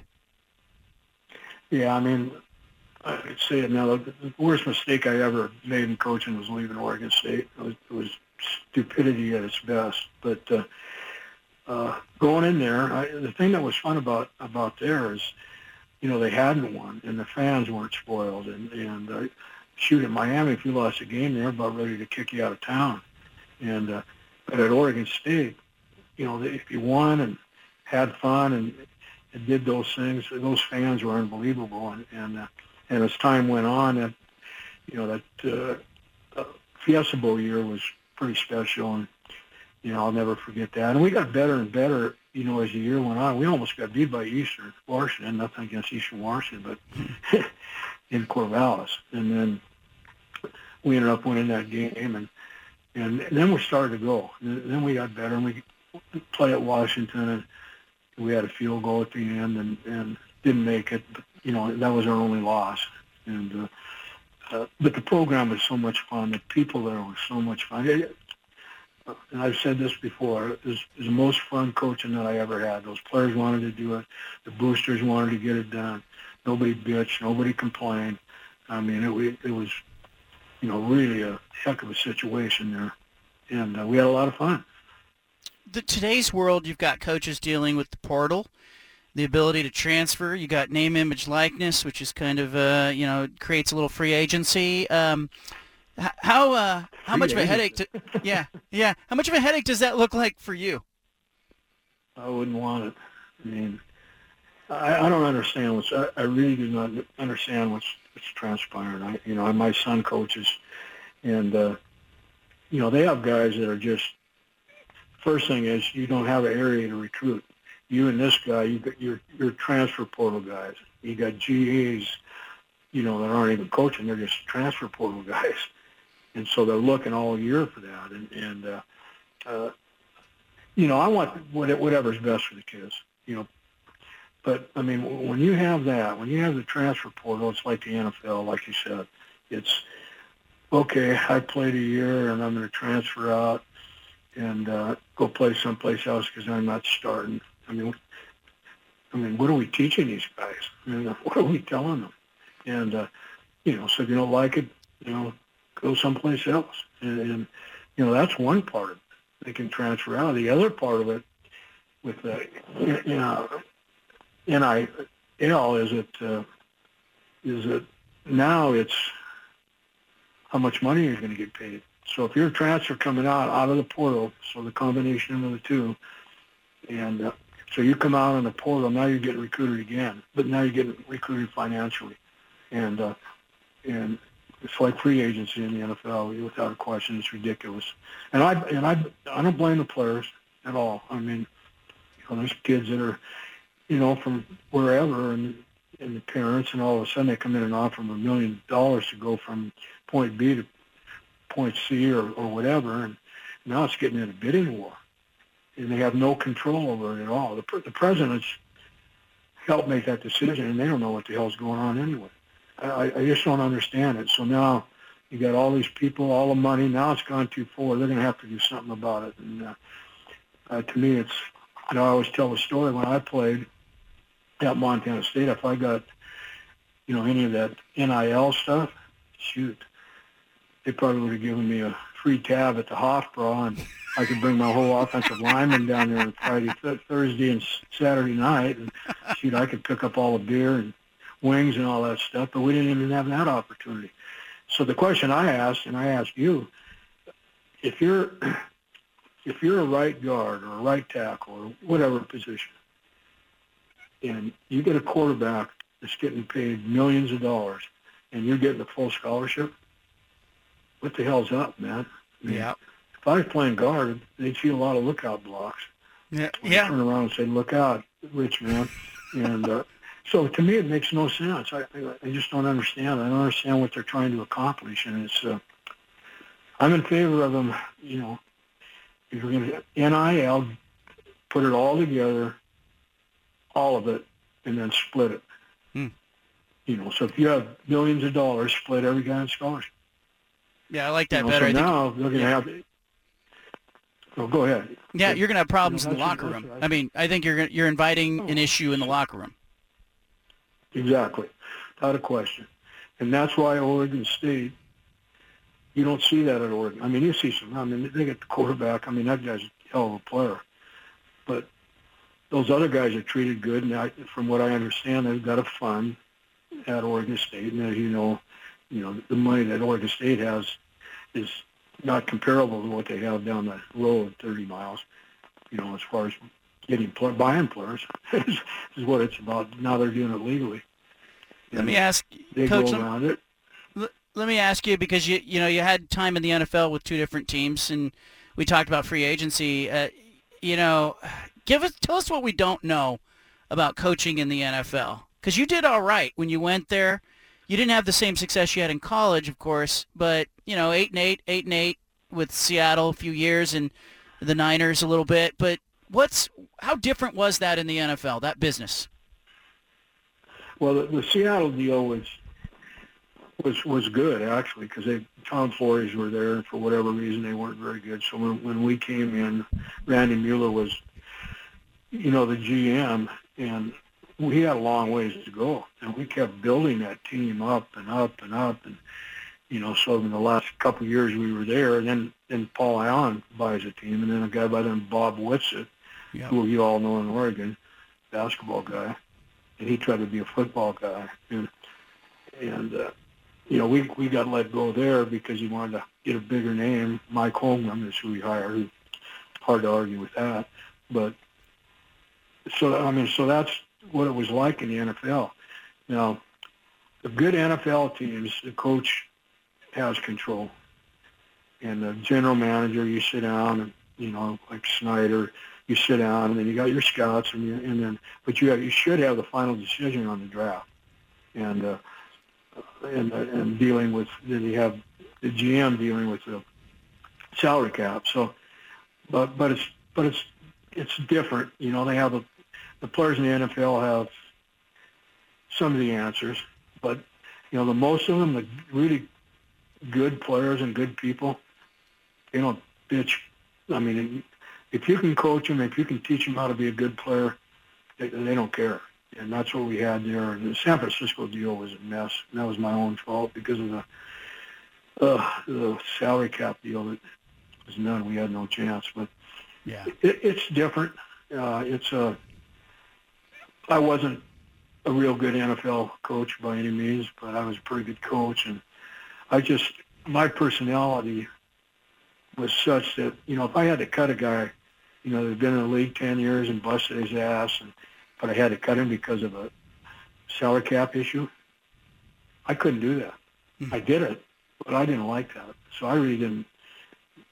Seattle was great, but San Francisco was was a mess. But you know, you, you have players that buy in, and, and you know, you see it with you know with Bill Belichick and some of those places where those guys got total control, Pete Carroll, and and you know, they, and they have control. And there are some places you go in where you got some players in there that think they have all the answers. Well, you have no chance.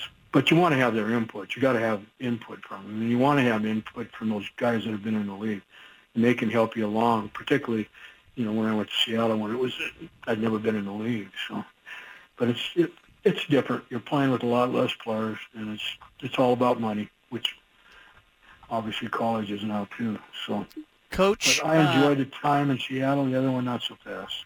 Coach, uh, I'd love to have you back on as maybe the college season approaches and get some more thoughts on you on, on college football. But I just wanted to catch up, and I think, you know, I, I know a lot of people in the state of Oregon miss you and appreciate what you did at Oregon State, and of course your uh, your career speaks for itself. But thank you for giving us your time. Okay, John. I still read your stuff, by the way. I appreciate I finally that. learned how to get on the internet. I finally learned how to get on the internet. So Yeah. now I just right. sit here and yeah, oh yeah.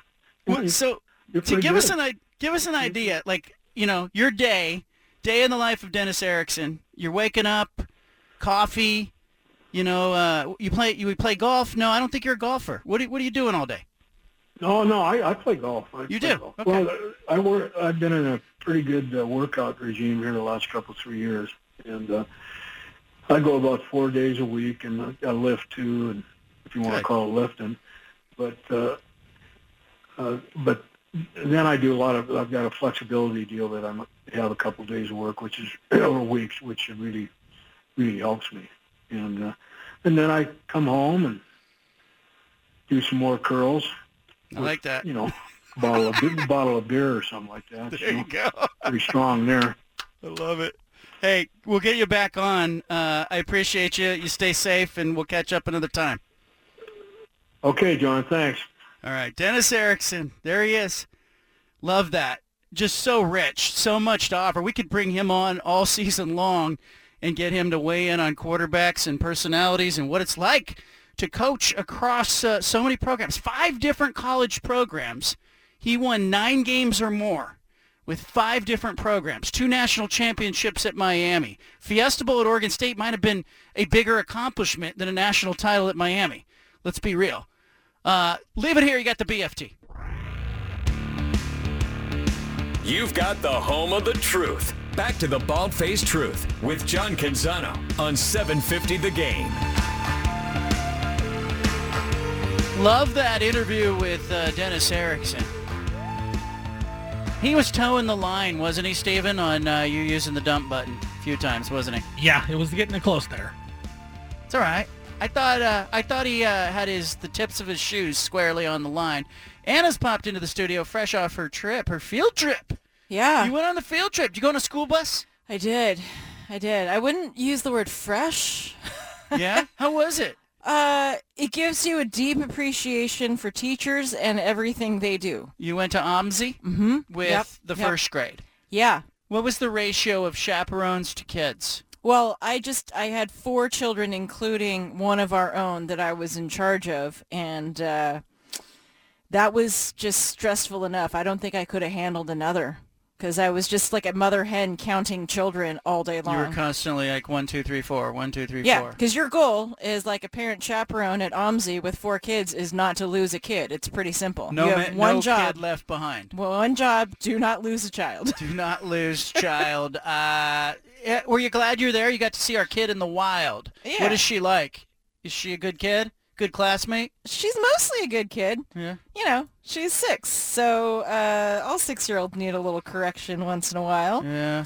She's mostly good. I have no real qualms about her um, let's say, holding her own. You know, let's put it. What do you mean by that? Holding her own? Like she She's stands up for herself? She's just not going to let anyone push her around. Oh, I know that. If it's well, because you know how kids can be like one way at home, and then you wonder what they're No, I know actually like out in the world. I, I have looked at her. She's six, and I've said, "Hey, do this for me," and she'll look me square in the eyes like Hannibal Lecter, and she'll say, "Nope," and I go, "Okay, yeah, you win." Yeah. So I uh, I understand how that works. Uh, we went. We had a, a long and I think really rich interview with Dennis Erickson in the last segment. I really enjoyed it. I could have kept him on for an hour, and he he was at the Civil War game. I walked by him on the sideline, and I said hello to him, and he said, "Hey, bring me on sometime." And so I loved having him on the show. Mhm. And uh, he says he's a reader. He says he's reading my columns now, which is the same as when he was coach at Oregon State, and he used to yell at me for what I would write. Did So- he? Yeah, he's very like he his tenure ended. He was one of the first columns I wrote was Dennis Erickson's going to leave Oregon State. oh, okay. And he got really mad yeah. Because he was just coming off of Insight Bowl, and I said it's. I said, it, look at his career. He left Washington State after he won, kind of did what he could do. He left Miami after he won, did what he could do. Went to the NFL, came back to college football. So I wrote this column, and I said it's it's probably. I I wasn't saying he must go, but I said it's he's probably fitting to go, Mm-hmm. more or less. Yeah. Like he's re- this is Dennis Erickson's pattern. Right. He got mad. He summoned me down to Corvallis. I went into his office. I'll never forget. It was the office that Jonathan Smith has now, although it's redone. Mm-hmm. And uh, Dennis Erickson had everything that I had ever written about him, even at prior newspapers, on his desk, printed out, highlighted. What? Yeah. And he, when I walked in, he said, "What did I do? Steal a girlfriend from you or something?" and then, and then we argued, and I said, "No, it's just your track record." I said, "Look, if you stay at Oregon State for 20 years, uh, you know, you're I'm wrong. You're right." I said, "But this is your pattern. You bail." And then he said, "Here's my number. You know, we're good. You know, we shook hands, gave me his cell number, and then he said, "You call me anytime, whatever." Uh, two days later, he took the 49ers job. Not making that up. Two days later, he knew. He That's- knew he was out. That's he was, so crazy. he was already negotiating. So why would he bother to like fuss with you about it? I think it? he just wanted to know that I know something, and there was probably a chance. You know what happens with these negotiations? That you know nothing's official till it's official. There was probably a chance he was coming back, and he was. I think he was trying to figure out if I knew that he was on. He was on the move. Yeah. But uh, I just shook my head when I saw the Dennis Erickson to the 49ers. I went, Oh look at gosh. Dennis. Two days ago, he was yelling at me for saying he was going to leave. Interesting to me that he thinks that the worst mistake that he made in coaching was leaving. Oregon State. Like what Yeah. a thing to say. Yeah, biggest mistake. Said it was stupidity of the uh, of the worst kind. He could have stayed there forever, and you know there'd be a statue of him outside of Reser Stadium right now. But I still think he is highly regarded as the guy. Like Mike Riley, kind of built some stability, then he left. Erickson came in, took him to the Fiesta Bowl. I mean, that's a, that's a tentpole moment for Oregon State's program, and I still think Dennis Erickson. When you look at the history of Oregon State football, you know, you can talk about Dee Andros, you can talk about Terry Baker, you can talk about Mike Riley, and you have to talk about Dennis Erickson, and now Jonathan Smith as being kind of, you know, the the uh, the people who are propping up Oregon State football historically. Well regarded, brilliant offensive mind, Dennis Erickson. Do you think Chip Kelly would ever go back and say that he made a mistake leaving Oregon? I think he would have a hard time admitting it. I think that it takes some humility. I think Dennis Erickson's got that kind of perspective at age 75 as he's looking back. But he told me that same thing about 10 years ago. We were, you know, it was 10 or 15 years ago. He was at Arizona State, and uh, I saw him on the field after a game, and he said, I never should have left. He walked by me. He said, I never should have left Oregon State. Hmm. And uh, I loved having that interview. We'll get him back on. Leave it here. You got the BFT. Back to the Bald Faced Truth with John Canzano on 750 The Game.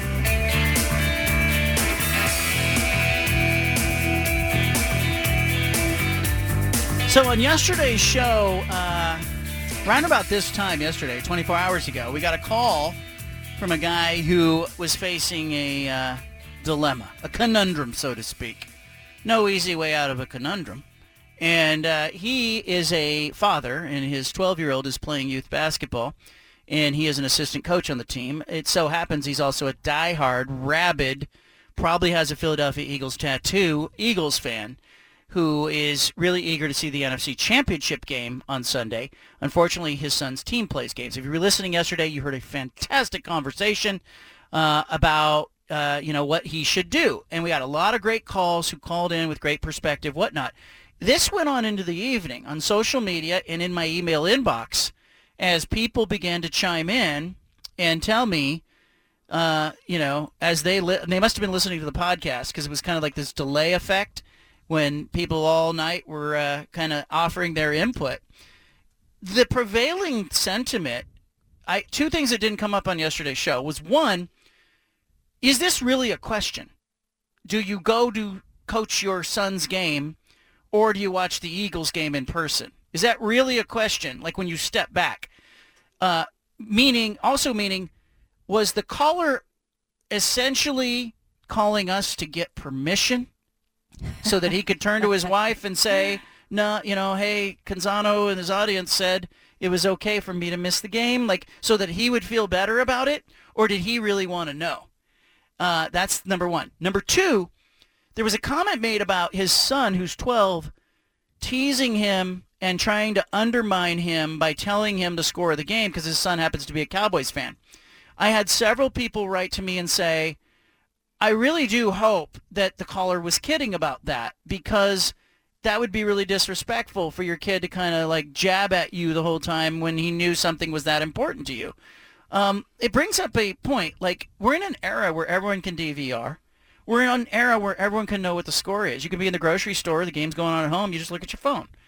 Like, what is the protocol there? You know, I I just assume that everybody's checking the score. I don't, I've never had a friend say to me, "Don't tell me what's going on in the game." What's the protocol? Uh, I think if you don't want to know, you have to like lock yourself in a windowless room with no cell service, no social media, because the, Yeah. these days expectation, right? That people are going to hold back. Do you think the caller really wanted our input on that, or do you think he was he he knew what he was going to do and he wanted us to make him feel better? I think he really was surveying the room. I think he was uh, at, at, at a bit of a, a impasse because he had asked his friends and they were kind of split on it. He said his wife had given him permission, Hall pass, he called it. a hall pass to skip coaching the son's game. Um, so I, I think he was actually struggling with, you know, what is the best thing to do here. I think he was a yeah, I- hundred percent looking for us to tell him it's okay to not go. To watch, to watch the I had that game. feeling. Like, because at the end, 'cause- at the end, Yeah. everybody said you should coach the game, and at the end, he's like, I don't know what I'm going to do. Yeah, I that struck me too because I wouldn't say everyone because there was a couple people who were like, "Hey, you know, you could do this or you could do both," or but I would say it was like ninety percent. You need to go and coach the game because it's a it's a bad message if you skip your t- your son's game to go to a football game. Uh, you know, somebody emailed me later in the night and they said the Philadelphia Eagles are not going to know that he didn't watch his game, but his son will never forget that he didn't go to the game. Like that was an interesting point. Uh, and then at the end of it, Peter or Steven's right because he goes. I, don't, I said, you know, uh, did we help you? And he goes, I still don't know what I'm going to do. so I st- I think he really wants to blow off the youth game and wanted us to say it was okay. Well, he was calling into a sports radio show, so it wasn't like he was calling into, you know, a parenting show. He wasn't right? on a parent chat room going, Yeah. "Hey, parents, Yeah. uh, you, you, all you locked in parents." he was, he was basically going to the place where he was going to get the most empathy possible, Right. and he didn't get it. He got everybody telling him, and I was really proud of our audience. Like everyone who called in, everyone who tweeted, I was really like, I was inspired by the calls. Were you not? I was. I was. I, I've thought about it multiple times, even today. And uh, it's meaningful that it was dads. Do you think it's easier for people to call in and offer that advice, though, if they're not the ones with the dilemma? You know what I mean? No, but I think it's. I think that's why people ask your advice, like because they say, you know, hey, I'm in the middle of this. I can't see clearly through it. It's too emotional. Like, tell me what I'm missing. I do that all the time. I'll say, hey, tell you know, tell me, am I a bad parent if if I do this or that? And people will go, you know, no, you're you're you're a good parent, or no, you are a bad parent. Like, you need to go to the game.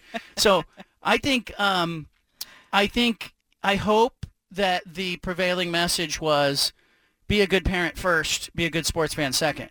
I had a friend who has a son who's six years old who texted me. He happened to be streaming the show from Arizona. And he said, that's not even a question. He goes, if my kid is 12 and still wants to play basketball, I am at every game. And think about the gift that that is too. Like that a dad and a son getting to sort of participate in the in an event that they're sharing together.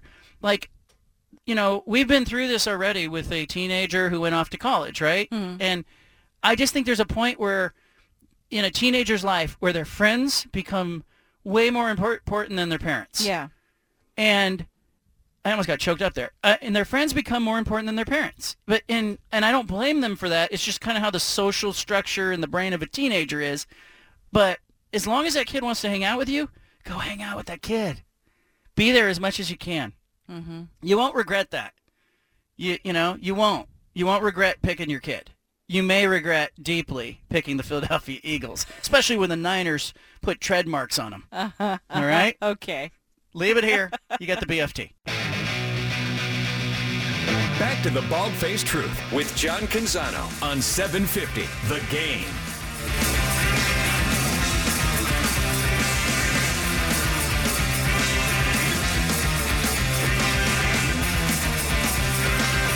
We got a big five at five coming up. Big weekend in the NFL. Hour number three, the happy hour, will be dedicated in large part to the uh, NFL uh, and the playoffs. But in this segment, we're going to uh, play What's Your Peeve. We do it every Friday.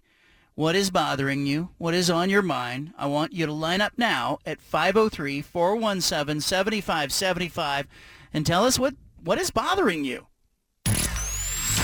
What's your peeve? Oh, that pisses me off. That pisses me right off. Call 503-417-7575 and tell Canzano what's your peeve on the BFT.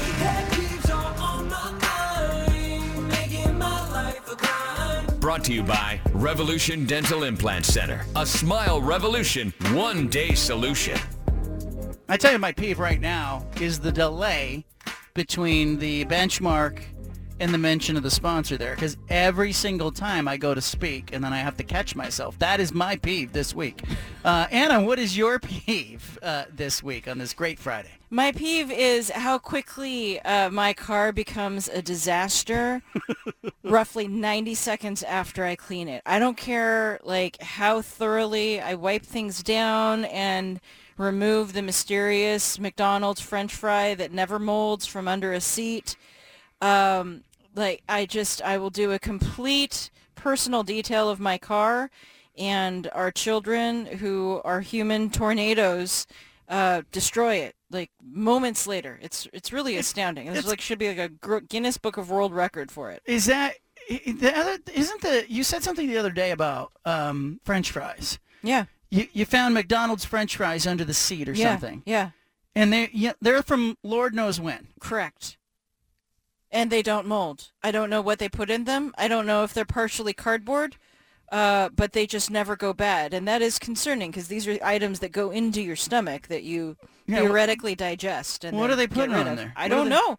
I don't know what they're spraying on them or putting in them, but it's magical, but really like wrong. Meanwhile, I leave the refrigerator open for like 30 seconds too long, and the milk goes bad. yeah, exactly. The, Yeah. the people Oh, at was Mc- that you? pe- I don't know. People at McDonald's have got it figured out. Yeah. They are spraying down the gear. Something. Probably shellac or something. Some kind of Shellac. lacquer. There's a little lacquer on it. uh, we're going to come to Steven and Peter. Let's go to the phones too, though. Will is on I-5. Will, what's your peeve? My peeve today involves question marks.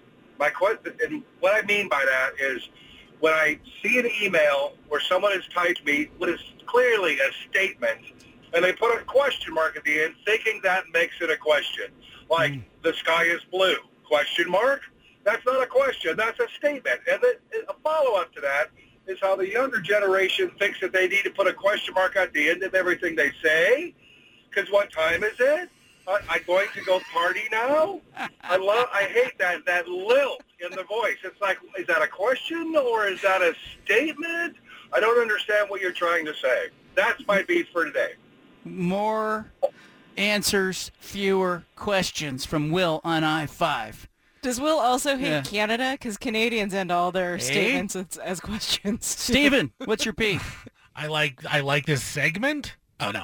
Um, uh, you know what? Honestly, I haven't had too many peeves this week. Um, I'm just gonna go with the uh, the old classic. Why do my kids not ever put anything in the sink? And I tell them every single day that they need to do this, and I'm gonna stop doing it. But then it's also a peeve to myself that I keep like getting them stuff. Like my son will want milk. I'm like, you gotta put your cup in the sink, and then he just forgets. And then the next day I was like, yeah, you need to do this. But then I go back and get him milk. So it's kind of a peeve at my kids, but myself as well. Like, how do I fix this? How do I uh, stand my ground and uh, fix myself, John? Anna? Yeah, how does he fix this, Anna? I don't know. When you figure that out, let us know too. Okay. 'cause, Yeah. You same. gotta put your I'm- foot down. I'm more mad at myself, really. Like, it's more of a peeve at, at myself than you I don't can't feel like, like- like the SmackDown. You don't feel like the kids respect your authority in that way. Not not for all things. Not for dishes. Okay. Because the things, next yeah. level is All to right. have them actually put it in the dishwasher. I mean, the yeah, sink we're- is step one. Yeah, we're just working on the sink right now. Here's one thing that I saw from on TikTok. Okay, that I think I love your tried to- TikTok algorithm, I know. by the way. I tried to employ this with the six-year-old, and I got mixed results. But the person advised uh, kind of coming alongside your kid and telling them, "Hey, when I ask you to do this and you don't do it, here's here's why I'm telling you, and here's how it makes me feel." And make them feel that instead of just yelling at them for not doing it. Yeah, I don't yell, so just make them feel disappointed. Yeah, that more or less. I'm not mad. I'm There you just go. disappointed in you. Peter, can we get your peeve on the other side of the break? Yeah, we can. You got one? I do always, John. Come on. All right, all right. Uh, also, Martin and we'll we'll let Martin and Ridgefield give his peeve as well, and then we're going to launch into the five at five as we get this show back on track. Dennis Erickson derailed us, but I was happy to be derailed by Dennis Erickson. Uh, if you have a peeve, uh, you can line up at 503-417-7575. I might let, let you slip in uh, in the 5 o'clock hour, but we're going to dedicate most of the 5 o'clock hour to the NFL playoffs. All of that ahead. Leave it right here. BFFT From the Pac West Center in downtown Portland, presented by High Caliber Millwrights, here's John Canzano with the bald-faced truth. Well, it's Friday in the 5 o'clock hour. We will uh, do the 5 at 5 here momentarily. Also, what's on tap? I'm going to tell you what you should be watching this weekend in addition to the NFC and AFC championship games on Sunday. Uh, we played What's Your Peeve in the last segment. Uh, Peter Sampson, we have uh, cleared the deck. This is like an aircraft carrier, and you've got the only plane to land here. So you haven't gone yet. It must be a hell of a peeve to have a whole hour dedicated to it. What do you What do you got? What's your peeve? How long you got, John? I can I can peeve for an hour if you want me to, buddy. I'll tell I'll, I'll tell you what. I'll give you a quick one. My peeve right now, and this has been kind of a slow burning peeve, kind of a smoldering peeve. So we have a we have a, a really nice uh, retaining wall, like a rock wall, uh, in the front of the house, and people use that thing like it is a park bench, man. I if they're walking to uh, maybe a bus stop or they're walking home or they're walking to the grocery store, it doesn't matter what it is. It doesn't matter the condition of other houses on the block. It doesn't matter if they have rock walls or not. They have to sit down on our rock wall. Every time I'm looking out the window, there's somebody, I, I've seen people laying down on it, picking up the stones, like the really nice flat stones, moving them around. Uh, You know, every once in a while you get the knob that t- tosses them. We've had a couple broken. But even if you're not doing anything, like, can you just find another place to lay down and sunbathe than my yard? You got to make it more uncomfortable. Yeah, it's just too inviting. You Yeah. just you need to get some of those police spike strips, you know, they that they lay out when they're doing a car chase. There you go. And just lay that baby across. Or you got sprinklers there?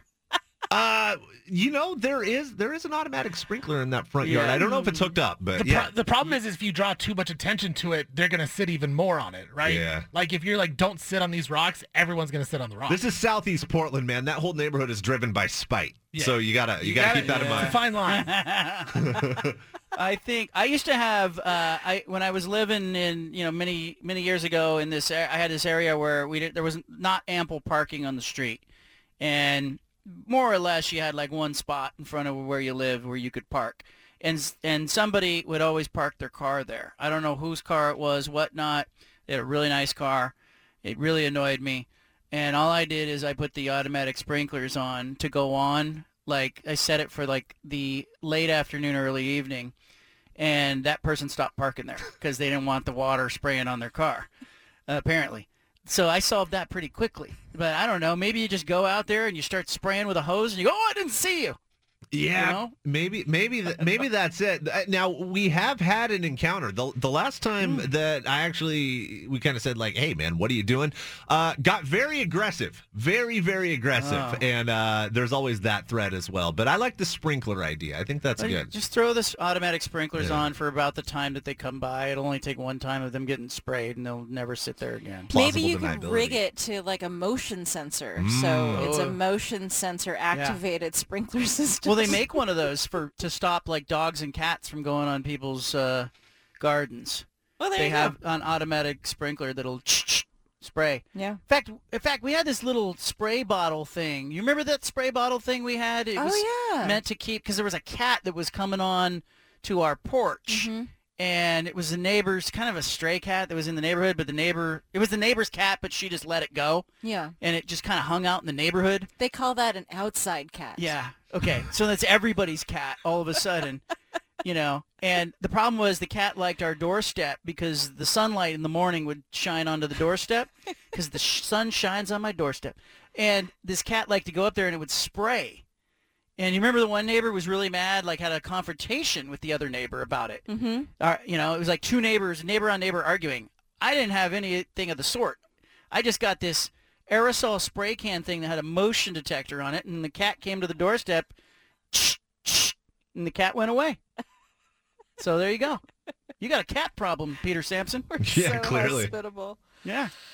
Uh, Otherwise, you got to move. You know, that's my Exactly. other solution. Just burn it down and start over somewhere else. Knock the wall down. Bring down that wall, Mr. Gorbachev. Oh my You know?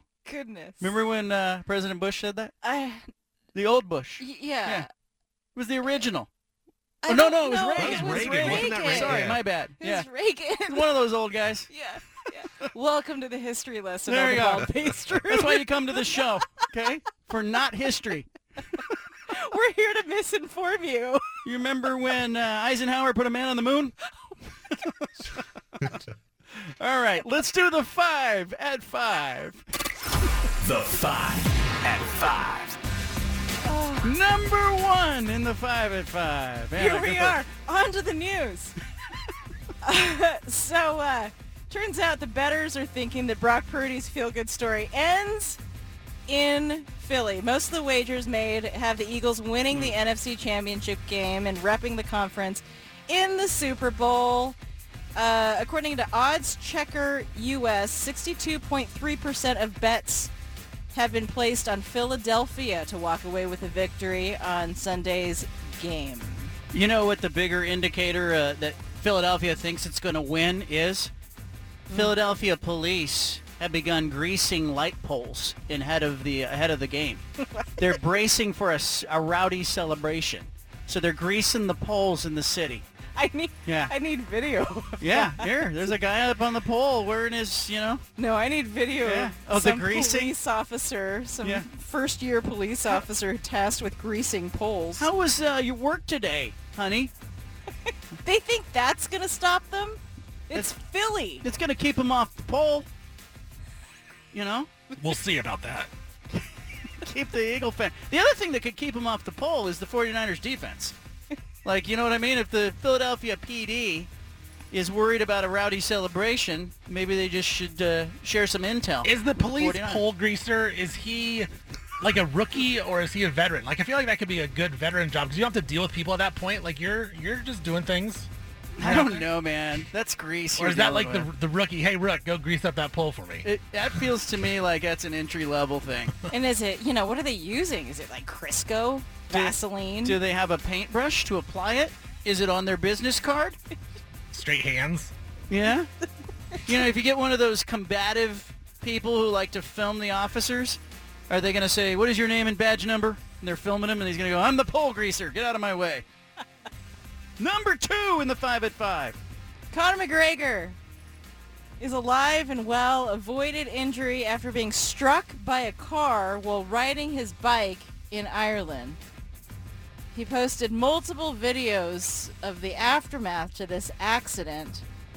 He's saying he could have been dead there as the driver of the vehicle is apologizing to him. Mm. McGregor shows a tear in his pants.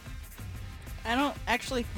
The photo of the tear in his pants makes me wonder whether he was actually wearing, you know, like Underpants? under underwear, but Yeah. that's beside the point. Um, he appears to be unharmed. Otherwise, he was uh, hit from behind. He calls it a sun trap, and the driver couldn't see him. He says, full speed, straight through me.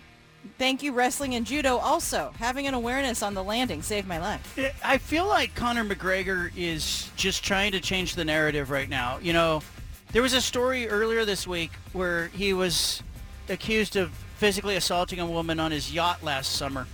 And, and now this story, I just kind of wonder... thinking? He, are you saying he staged this? I'm just saying I don't put anything past a participant in a sport like this that is all about, you know, hype and marketing and then oh some fighting afterwards. So I just wonder if Conor McGregor are there are there charges pending here? Multiple videos? You know? I don't know. Tearing his pants? I don't know. Do you think he's just I think he, there's a chance here that he's just trying to change the story changing the conversation. Did you assault someone on your yacht? No, I got hit by a car. Oh my gosh, are you okay? You know what I mean? Mm-hmm. Try that at home next time you're in trouble. I Yeah. almost got hit by a car. Yeah. Okay. I do it all the Number three in the five at five.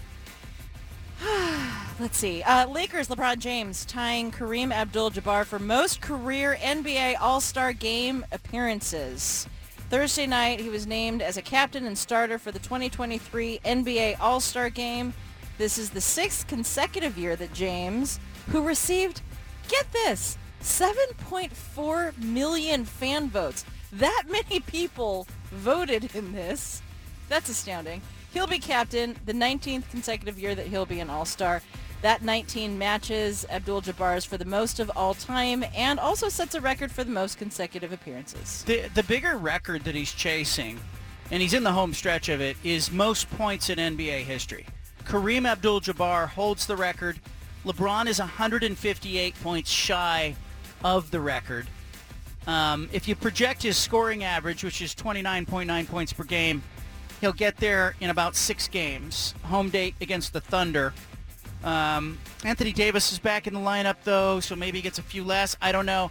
But he's going to catch Kareem on points. That's remarkable to me. And when you look at his scoring averages, you know, Bill Walton said it on the broadcast last night as he was calling uh, the, the UCLA-USC basketball game. LeBron's not backing into this. Like, he's averaging 29.9. He's got, you know, a full head of steam, and he's chasing down Kareem. Number four? Yeah, I think it's four. Four. Question mark. Uh, former Sunday night football sideline host Michelle Tafoya Mm-hmm. is saying she has hesitation about Lisa Guerrero's claims in her new book Uh-oh. that she had a miscarriage while working a game in 2003. Uh, it's a little weird. Um, I, Okay, when she says she has hesitation, she has hesitation. She's simply saying that she's questioning how devastating this really was because Guerrero says that she didn't tell any of her best friends about it. She really Hmm. rarely talked about it to anybody and really went all this time without having discussed it at all. Tafoya is saying she's had multiple miscarriages, talked very openly, openly about her struggles to have a baby, and uh, she says if it was such pain and she's carried this for 20 years and her best friends still have to buy the book to learn about it, she sees a disconnect there. Look, I uh, I've talked to Michelle Tafoya before at, at big events. I sat by her during one of the Super Bowls, and she wasn't a sideline reporter for. I liked her. I respect her work. Lisa Guerrero's been on this show, and you met Lisa Guerrero. She was uh, a co-speaker at one of the Brenda Tracy events that we went to. Yep. Um, I I have no dog in this fight. I just think I'm going to say this: people handle tragedy different or adversity different, even. I think it's a little weird for Michelle Tafoya to be saying, I grieved one way, and because Lisa Guerrero didn't, you shouldn't believe her. That's not a hill that I would climb up on if I were Michelle Tafoya. You know, just because Lisa Guerrero didn't say anything, maybe, I don't know, maybe, maybe it's true, maybe it's not true. But I'm not going to get out there saying I have, what did she say? What was the word? Hesitation. I have hesitation unless you're certain. That's not good reporting, Michelle Tafoya. What do you think, Anna? Uh, it's a little distasteful to talk that way about somebody else's very personal tragedy that she's writing about. I just don't think it's really your place. I agree. She also gives her flack for, you know, complaining about the struggles that she had coming up as a sideline reporter, and she basically has no sympathy for that either. I, I, like, again, I've had interactions with both of them. They probably both wouldn't remember me, but I'm gonna say I didn't get a like a weird vibe from either one of them, like that they were bad people. But I think if I'm Michelle Tafoya, unless you know that to be true, mm, you might want to walk that back. Finally, number five in the five at five. Um, so has everyone seen the video of Brevin Galloway on why he'll be missing the next two games for Clemson? It is, in fact, a medical reason, but he offers an explanation that is not safe for work. He says he was uh, lifting and then took a nap and woke up from his nap and um, his man parts were exploded. Those weren't exactly the words that he used. Okay, so he went to lift. He came back. He took a nap. He woke up, and the family jewels exploded. Like not exploded, but were so swollen that he had to go into emergency surgery. I couldn't quite figure out what the actual medical condition was that led to this. The university um, called it an abdominal issue, which seems a little off. Well, I I once talked to an NFL quarterback. Okay, I had a very eerily similar conversation with an NFL quarterback when I was covering the NFL in 2001. okay? Really? Who told me he had had a procedure. Uh-huh. And I started pressing him on what was the procedure. Well, it turned out this NFL quarterback got on a plane. That's what he did. He got on a plane, and I believe I can say this on air. His testicles got twisted. Ooh. It cut off the blood supply and the circulation to one of his family jewels, Uh-huh. Yeah. and it had to be removed. wow. And so he said, if you want to put that in print, you can. And I said, no thanks. We'll just say it was a procedure. so we'll leave it at that. And I'm not saying who the NFL quarterback is, Why not? but there was one quarterback out there who played in the NFL. You're with, leave uh, that part of Not on one leg, but on uh, one boy. jewel. There you go. That's the five at five. That's why you come to this show. Yeah. Not my business to report that. He had a procedure. Yeah. Okay? Yeah. I want you to leave it here. We'll talk some NFL and more coming up. You got the BFT. You've got the home of the truth. Back to the bald faced truth with John Canzano on 750 The Game.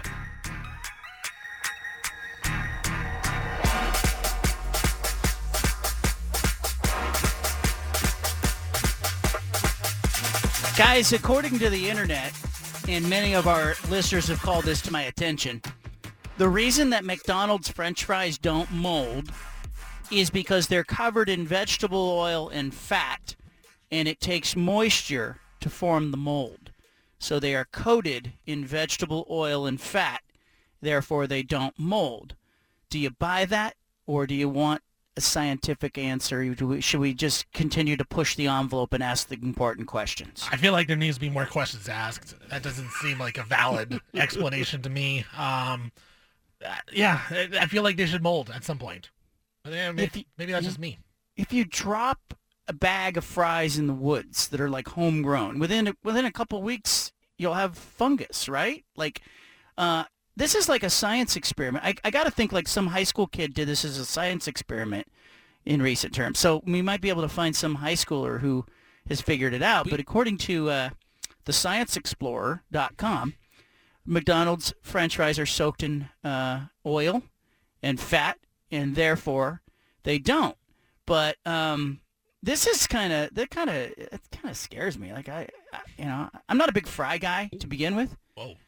But you know, why are you? Are you a big fry person? I mean, who doesn't like fries? Mm, I I didn't. I grew up not really liking French fries. I said it. That's, that's the hottest steak you've had today. I said it.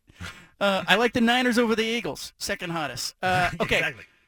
Let's talk about this Niners-Eagles game. Patrick Mahomes keeps saying, and you you've played that cut a couple times with Mahomes talking, feeling like he can do it, but we'll see during the game. I'm going to replay the cut here.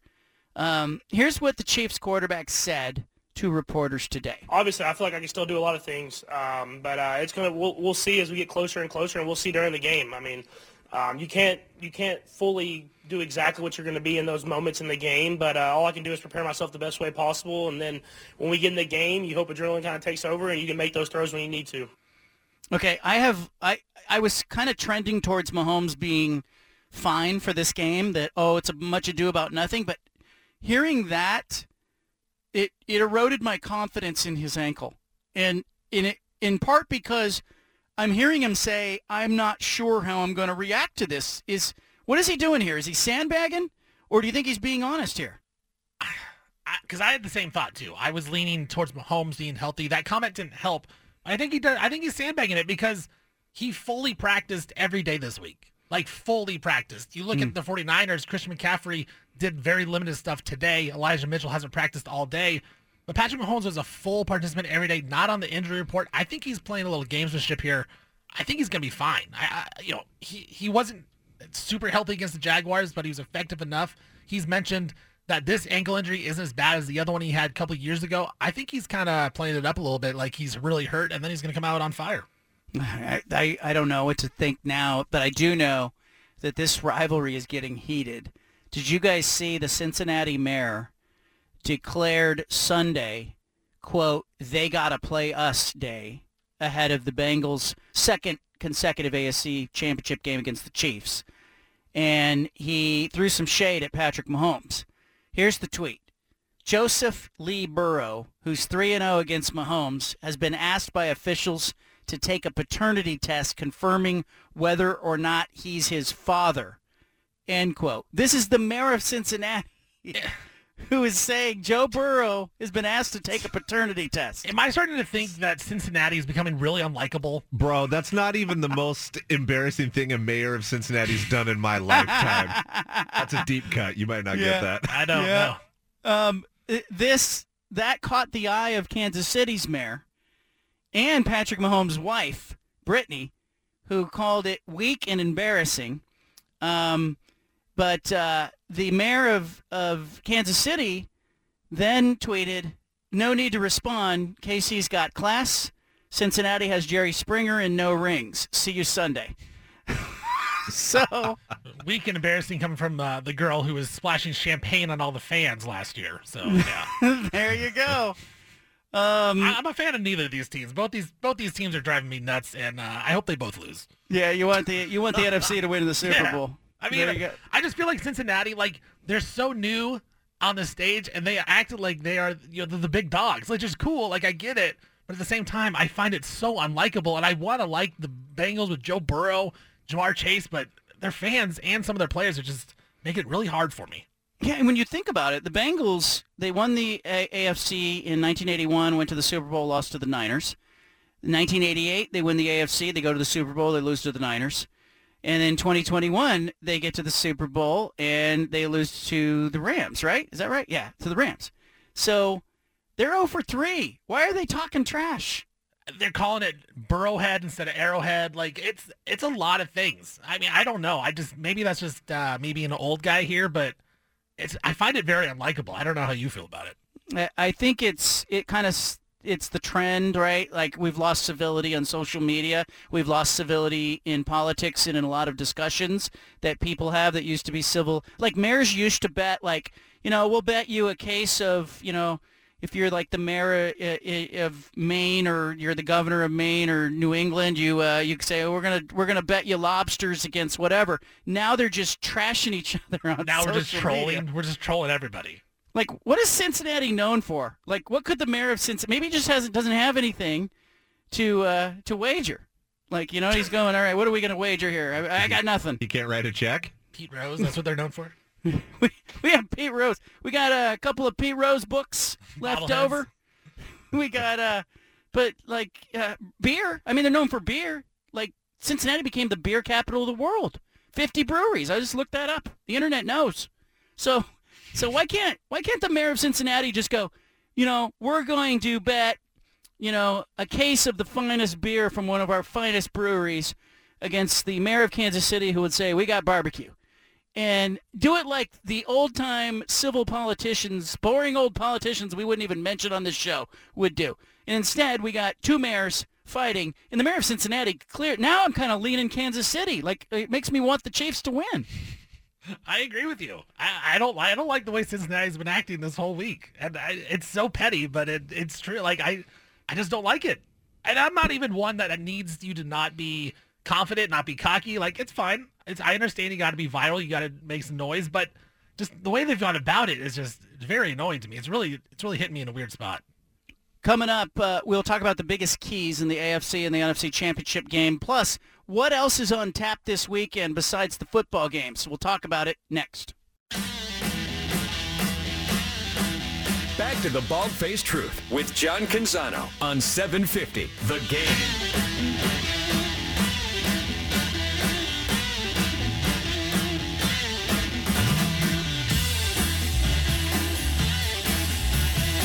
We'll talk about the biggest keys to the game uh, in the NFC Championship game, AFC Championship game coming up.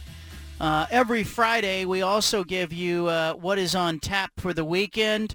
Uh, of course, you have the NFC and AFC Championship games coming up on Sunday. Uh, I don't want to hit you over the head with that, but for those of you interested in those games, uh, 12 o'clock, the Niners are at the Eagles in the NFC Championship game, and that's on Fox. And then 3:30 uh, on CBS or Paramount Plus streaming, it'll be the Bengals at the Chiefs. So that's your AFC and NFC Championship game on the weekend. So from about noon to six o'clock on Sunday, you'll have those title games and a whole bunch of football. But what else is going on this weekend? We look ahead to uh, the NBA schedule and a whole bunch more. Now, it's time for What's on Tap and What's on TV at the Independent on the BFT. Well, if you're looking for some college basketball on Saturday, number six Arizona will be at Washington, 2.30 on Fox. Huge basketball game at 5 o'clock on the Pac-12 networks on Saturday. Utah is playing at Oregon. Both of those teams trying to win that game and establish some position in the Pac-12 standings. Uh, the nightcap on Saturday on the Pac-12 networks, Colorado's at Oregon State in a game that uh, I don't think there's a whole bunch of drama for the as far as the conference is concerned, but there is some drama uh, as far as Oregon State trying to uh, right the ship in a home game against Colorado. Uh, there's some NBA games that are coming up uh, this weekend as well. Uh, if you are an NBA person, uh, I'm looking at the uh, NBA TV schedule for the weekend, and uh, my uh, my best bet, if you could only watch one game, guys, let's just give one more. Is there a game on Saturday that you love? I think the Blazers are in action on Saturday. Oh, they are. Toronto is is at Portland on Saturday, so that would be a game. Is that a game that is worth watching on your Saturday late night seven o'clock game? Uh, not available on NBA League Pass, but it is on a channel in our local market. Looks like it's going to be on Root, and uh, you can uh, also catch it uh, streaming on Root SP Plus. What is SP Plus? Uh, I don't know what SP Plus. I know what Root Plus is. I don't. It says Root SP Plus. I don't know. Well, Sports. Root Sports Plus. Root Sports Plus. Yeah, there you go. there it is. All right, that's Saturday, seven o'clock. Raptors at Blazers. Damian Lillard trying to uh, score another sixty points. Um, what's your must-watch Saturday event? of of those things I mentioned, you can only watch one of them. You watching the Raptors Blazers, or you watching one of the Pac-12 basketball games? Personally, I'm probably watching Raptors Blazers. I I want to uh, watch OG Anunoby and fantasize about him in a Trailblazers uniform. uh, Raptors are interesting. They're not good this year. They have some really good pieces, uh, and their general manager Masai Ujiri is really trying to hype them up. As you know, we have all these championship pieces, yet somehow we're a terrible team. Uh, so I want to watch them. I want to see if Dame can keep his heater going. So that's my choice. Yeah, for Is me, it- yeah, hold on. Before okay, before we go, Stephen, hold on. Uh, Peter, the description you used for the Raptors, you know, not a good team but have some good pieces. Isn't that the Blazers description too? Yeah, I mean, pretty much, right? You have Pascal Siakam, who's an All NBA player. Uh, you have a young uh, OG Anunoby, a guard with a lot of hope, like an Anfernee Simons, and then a couple other guys that just sort of don't fit. But maybe you can flip them for something. Maybe you can't. Yeah, rookie of the year last year, Scottie Yeah. Barnes. Oh yeah, yeah, yeah. There you go. Toronto at Portland in a what do you got? Uh, that looks like a trade deadline special. Like uh, you could probably take some pieces from Toronto and flip them over to Portland and feel a lot better about the Blazers. Loser tanks. Yeah, there you go. I like that. Steven, what are you watching Saturday? Uh, yeah, I'll be I'll be watching the Utah Oregon game. I think it's uh, Yep. very fascinating. I, I mentioned earlier, I think four teams in the Pac-12 get in. I think Oregon could be one of those teams. And you know, Oregon is in a stretch where they play the top five teams in the Pac-12 coming up in the next five games, and they're getting a lot healthier. And you know, Nate Bittle, uh, local Oregon Oregonian, he, he had a nice game last game against Colorado. Mm-hmm. Um, you know, going against Branden Carlson of Utah, big guy, I think is going to be important for Oregon to get some wins, especially at home um, at Matthew Knight Arena. So I'll be watching that one. I like this game. That's a game I'm going to watch too. Utah at Oregon, 5 o'clock, Pac-12 Networks tomorrow. Because if Oregon's going to do anything this season, like if they are going to put it together and make a little run and prove that they can play better healthy, um, you know, they beat Colorado last night. And Colorado's been a problem for Dana Altman. And they got that one, and they looked okay doing it. And if, you know, Utah is a program, you know, our guest earlier pointed out, Dana Altman is 22 and 2 all time against Utah since they moved to the Pac-12. Um, as much as Utah wants to be a football school, we all remember Rick Majerus, uh, Michael Doleac, Portland kid, uh, Andre Miller, and we think about Utah in basketball as a good program. Utah's in second place right now. They're half game out of first. This is an important game for Utah, and it's a really important game for Oregon, trying to piece together uh, some kind of run in the late season. Now, Dana Altman does this, but I keep talking to people in the Pac-12 who say every time Dana Altman wins a game or two, you, he makes you believe they're about to turn the corner, and then what do they do? They lay an egg against somebody. So this is the game. Like if if Oregon puts this one together, all of a sudden they're on a win streak, multiple games, and they're looking at an opportunity. Uh, just like we talked about Utah having an opportunity after this game, Oregon goes to Arizona next week, and then Arizona State. Arizona State's in real trouble. Anybody who's watched Arizona State knows uh, Arizona State went on a little run, and I watched this happen when I was in Tempe. All of a sudden, UCLA and USC figured out you could zone them. Arizona State doesn't have a shooter. They don't have somebody who can hurt you if you're in a zone defense, and they really struggle with their zone offense. They have been in a real tailspin, and Washington did it to them again last night. Played zone against them. Hurt, Bobby Hurley doesn't have an answer for it. So Oregon's going to Arizona, Arizona State next week, and then it's the LA schools. It's USC and UCLA. So the next five games, it's Utah, Arizona, Arizona State, USC, UCLA. Here's Oregon's chance to maybe uh, if they can they win three of five. Uh, if they do, look out because the standings will be all bunched up. It'll be nice and tight. Uh, all right, on Sunday, no doubt we'll be watching the AFC and NFC championship games. Um, I want to talk a little bit about the keys to the game.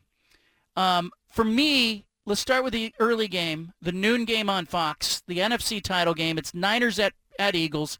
For me, key to this game is Jalen Hurts not passing, but Jalen Hurts running the ball and design runs and on, oh, there's nothing there, I'm going to scramble with it runs. Patrick Mahomes killed the Niners uh, by leaving the pocket and running with the football and just broke that defense down and really caused some problems earlier in the season. That's the last time the Niners lost. They're on this, you know, 13 game win streak or whatever you call it. That that loss to Kansas City earlier this season uh, was not a close game, and it scares me a little bit. And so I think the Niners if they're going to win this game, Jalen Hurts can't be out there running the ball. Like you can't look at the box score in the fourth quarter and see that, that Jalen Hurts has got 45 rushing yards. That's not going to be a good performance by that Niners defense. So I'm looking at that as a key for the game for the 49ers. And on the flip side, if I'm if I'm building a case for the Eagles winning this game, it's it has more to do with the fact like they need to stay on the field. I thought I thought the Seahawks did a good job in the wild card round, and I thought the Raiders did a good job late in the season of just staying on the field against the 49ers defense. You don't need uh, to come up with big plays, although the Seahawks and Raiders did hurt the Niners down the field with a big passing play, both of them. But they did a nice job of just keeping the chains moving, staying on the field, not allowing that 49ers offense to get back on the field. And they really uh, gave the 49ers difficulty. So I'm looking at first downs. I think the Eagles need a whole bunch of first downs. I don't like time of possession because, you, know, score is a score. But I'd like to see, like, total number of plays if I'm an Eagles fan. Uh, favor the Eagles. They need to run more plays than the 49ers do. Guys, keys to the game for you guys in the Niners-Eagles matchup. For me, it's uh, it's going to be about just the first half because the Eagles number one in first half scoring all season, averaging 18 points a game the first half. The next team is Kansas City at 15 and point seven. You know, that's a pretty big difference. And I think if you're San Francisco, you don't want to put Brock Purdy in a situation where he's down by two scores early in the game or two scores at halftime, right? And so that way, you know, he doesn't have to throw the ball all around in the second half. I think that's where he would get in trouble. So I think if you're the 49ers, you want to somehow slow down the Eagles' attack in the first half. And we saw Philadelphia get all up in the Giants' grill last week in the divisional round, scoring on the first two possessions. I think that's going to be really important for San Francisco to at least weather the storm enough so they don't get down by, you know, two scores in the first half and have to build it, build the comeback because that's not really the 49ers style, right? Like they want to run the football, be physical, wear you down. If they get down by a couple scores, they're going to have to rely on Brock Purdy to make a throw, and I just don't think that's what you want to do. Yeah, I, I I think it's not giving Purdy enough time to find his guys. The interesting thing about the 49ers, man, is is it's at three levels, right? You have Deebo Samuel, then you've got George Kittle in the middle, and then you've got Christian McCaffrey coming out of the backfield. If you make it difficult for him to get enough time for one of those guys to shake free, I think that's a huge advantage. I mean, look, I, I certainly trust Brock Purdy a lot more than I did say four weeks ago, but the Eagles defense has to make life difficult on him.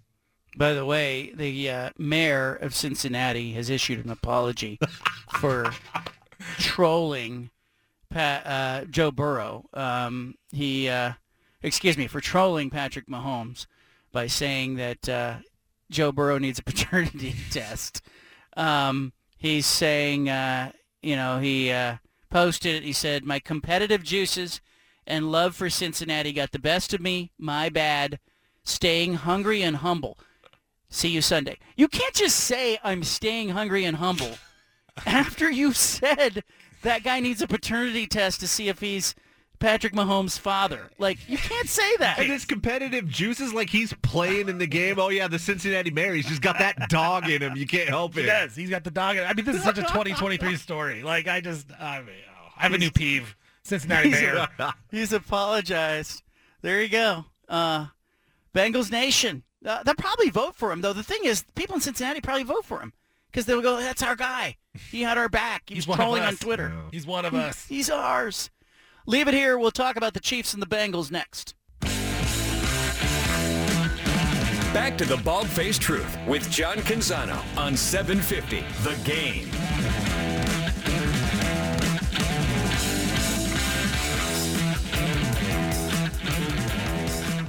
It's true. Next Thursday, I will be broadcasting live from the uh, BetMGM Sportsbook uh, at Spirit Mountain. I hope to see you 3 p.m. to 6 p.m. Come by for the broadcast. Check out the sportsbook there at Spirit Mountain. Uh, been uh, going out to Spirit Mountain as part of this radio show for years. Be good to get back out there and uh, see the sportsbook. I haven't seen it yet, but I've seen video and I've seen pictures of the sportsbook. It looks like uh, Las Vegas popped up uh, in the middle of uh, Spirit Mountain's footprint there. So check it out next Thursday as we are live from Spirit Mountain. If you're in the neighborhood, please stop by, give a fist bump, say hello. Uh, coming up top of the hour right here on 750 The Game is The Pulse with Peter Sampson. I am really curious what you're going to talk about on The Pulse. What do you got cooking? Yeah, I mean, it's a Friday show. We always cut loose, have a little bit of fun, maybe pop open an adult beverage and uh, welcome the weekend. Uh, I got to talk about the Rams hiring uh, Mike LaFleur. I, I don't hate it. It's just, it's a little puzzling to me. Going to continue to give thoughts on the NFL playoffs. And uh, the Blazers made Jerami Grant a, an offer today. No surprise there. No surprise that he turned it down as well. But uh, he's got a lot of leverage over this team. Did you guys see that LeBron James jersey from the NBA Finals in 2013 sold for 3.7 million dollars, record-breaking uh, sale. This was Game Seven jersey from the 2013 Finals, um, and uh, it, uh, uh, it the previous record for a game-worn LeBron jersey was $630,000 for his 2020 NBA All-Star Game top. This one went for 3.7 million dollars. Talk about timing. By the way, it's the third highest sale for any jersey ever. The other two are Michael Jordan's Last Dance 1998 NBA Finals jersey and Diego Maradona's Hand of God jersey. Uh, those two are, are Maradona's jersey sold for 9.3 million, and Michael Jordan's Last Dance jersey, um, I think went for 10.1 million. That's pretty. That's crazy. Uh, what do you do after you buy that thing? Do you uh, put it on the wall? You frame it? You hire a security guard? Get drunk and put it on. That's what I do. Shoot some hoops. yeah.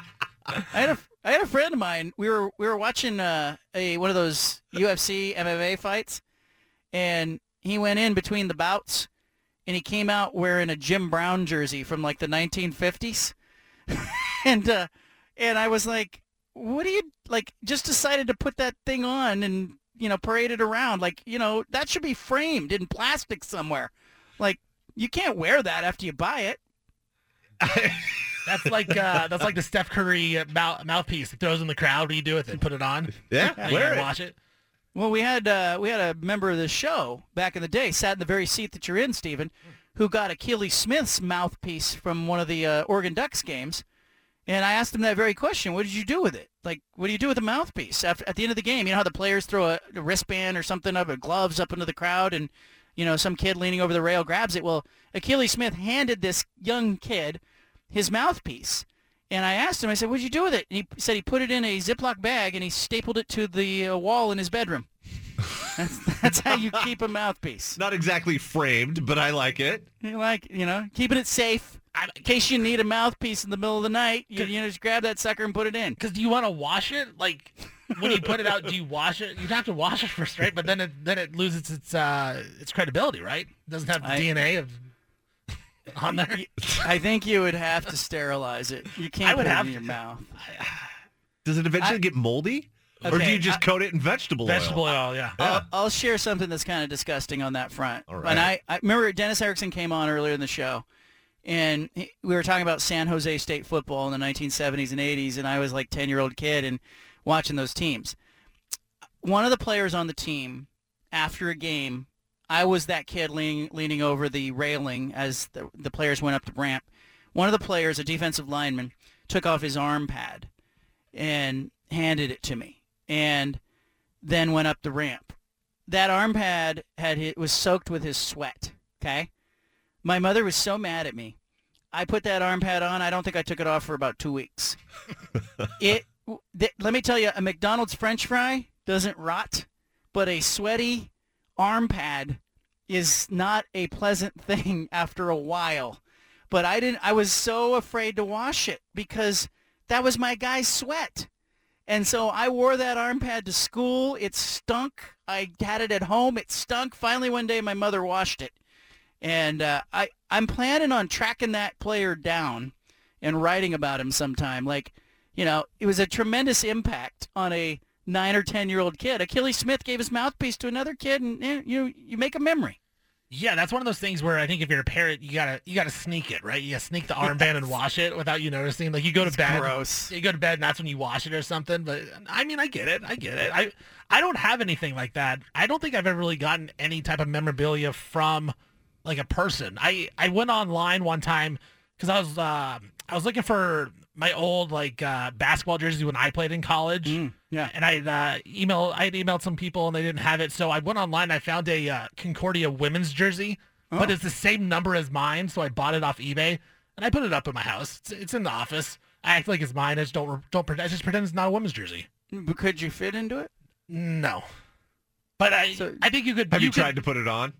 Get drunk and put it on. time. Yeah. Oh, he 100% he's put that thing on. That's the thing. that, 100% like, he's worn it. If you look at the jersey, you couldn't tell that it doesn't fit me. Like, Yeah, I, yeah, yeah. I mean, I'm a little bigger now, but it's like, oh yeah, when I played, I could, I could fit it when I played. What number did you wear at Concordia? Uh, I was 34 my final season. Okay, that's a good number. J.R. Rider, baby. Hakeem That's a nice Olajuwon. Yeah. Yeah. Well, here you go. Uh, keys to the game, guys. Uh, Cincinnati and Kansas City. Uh, I'll go first for the Bengals. Bengals are 10 and 0 when they lead after the first quarter this season.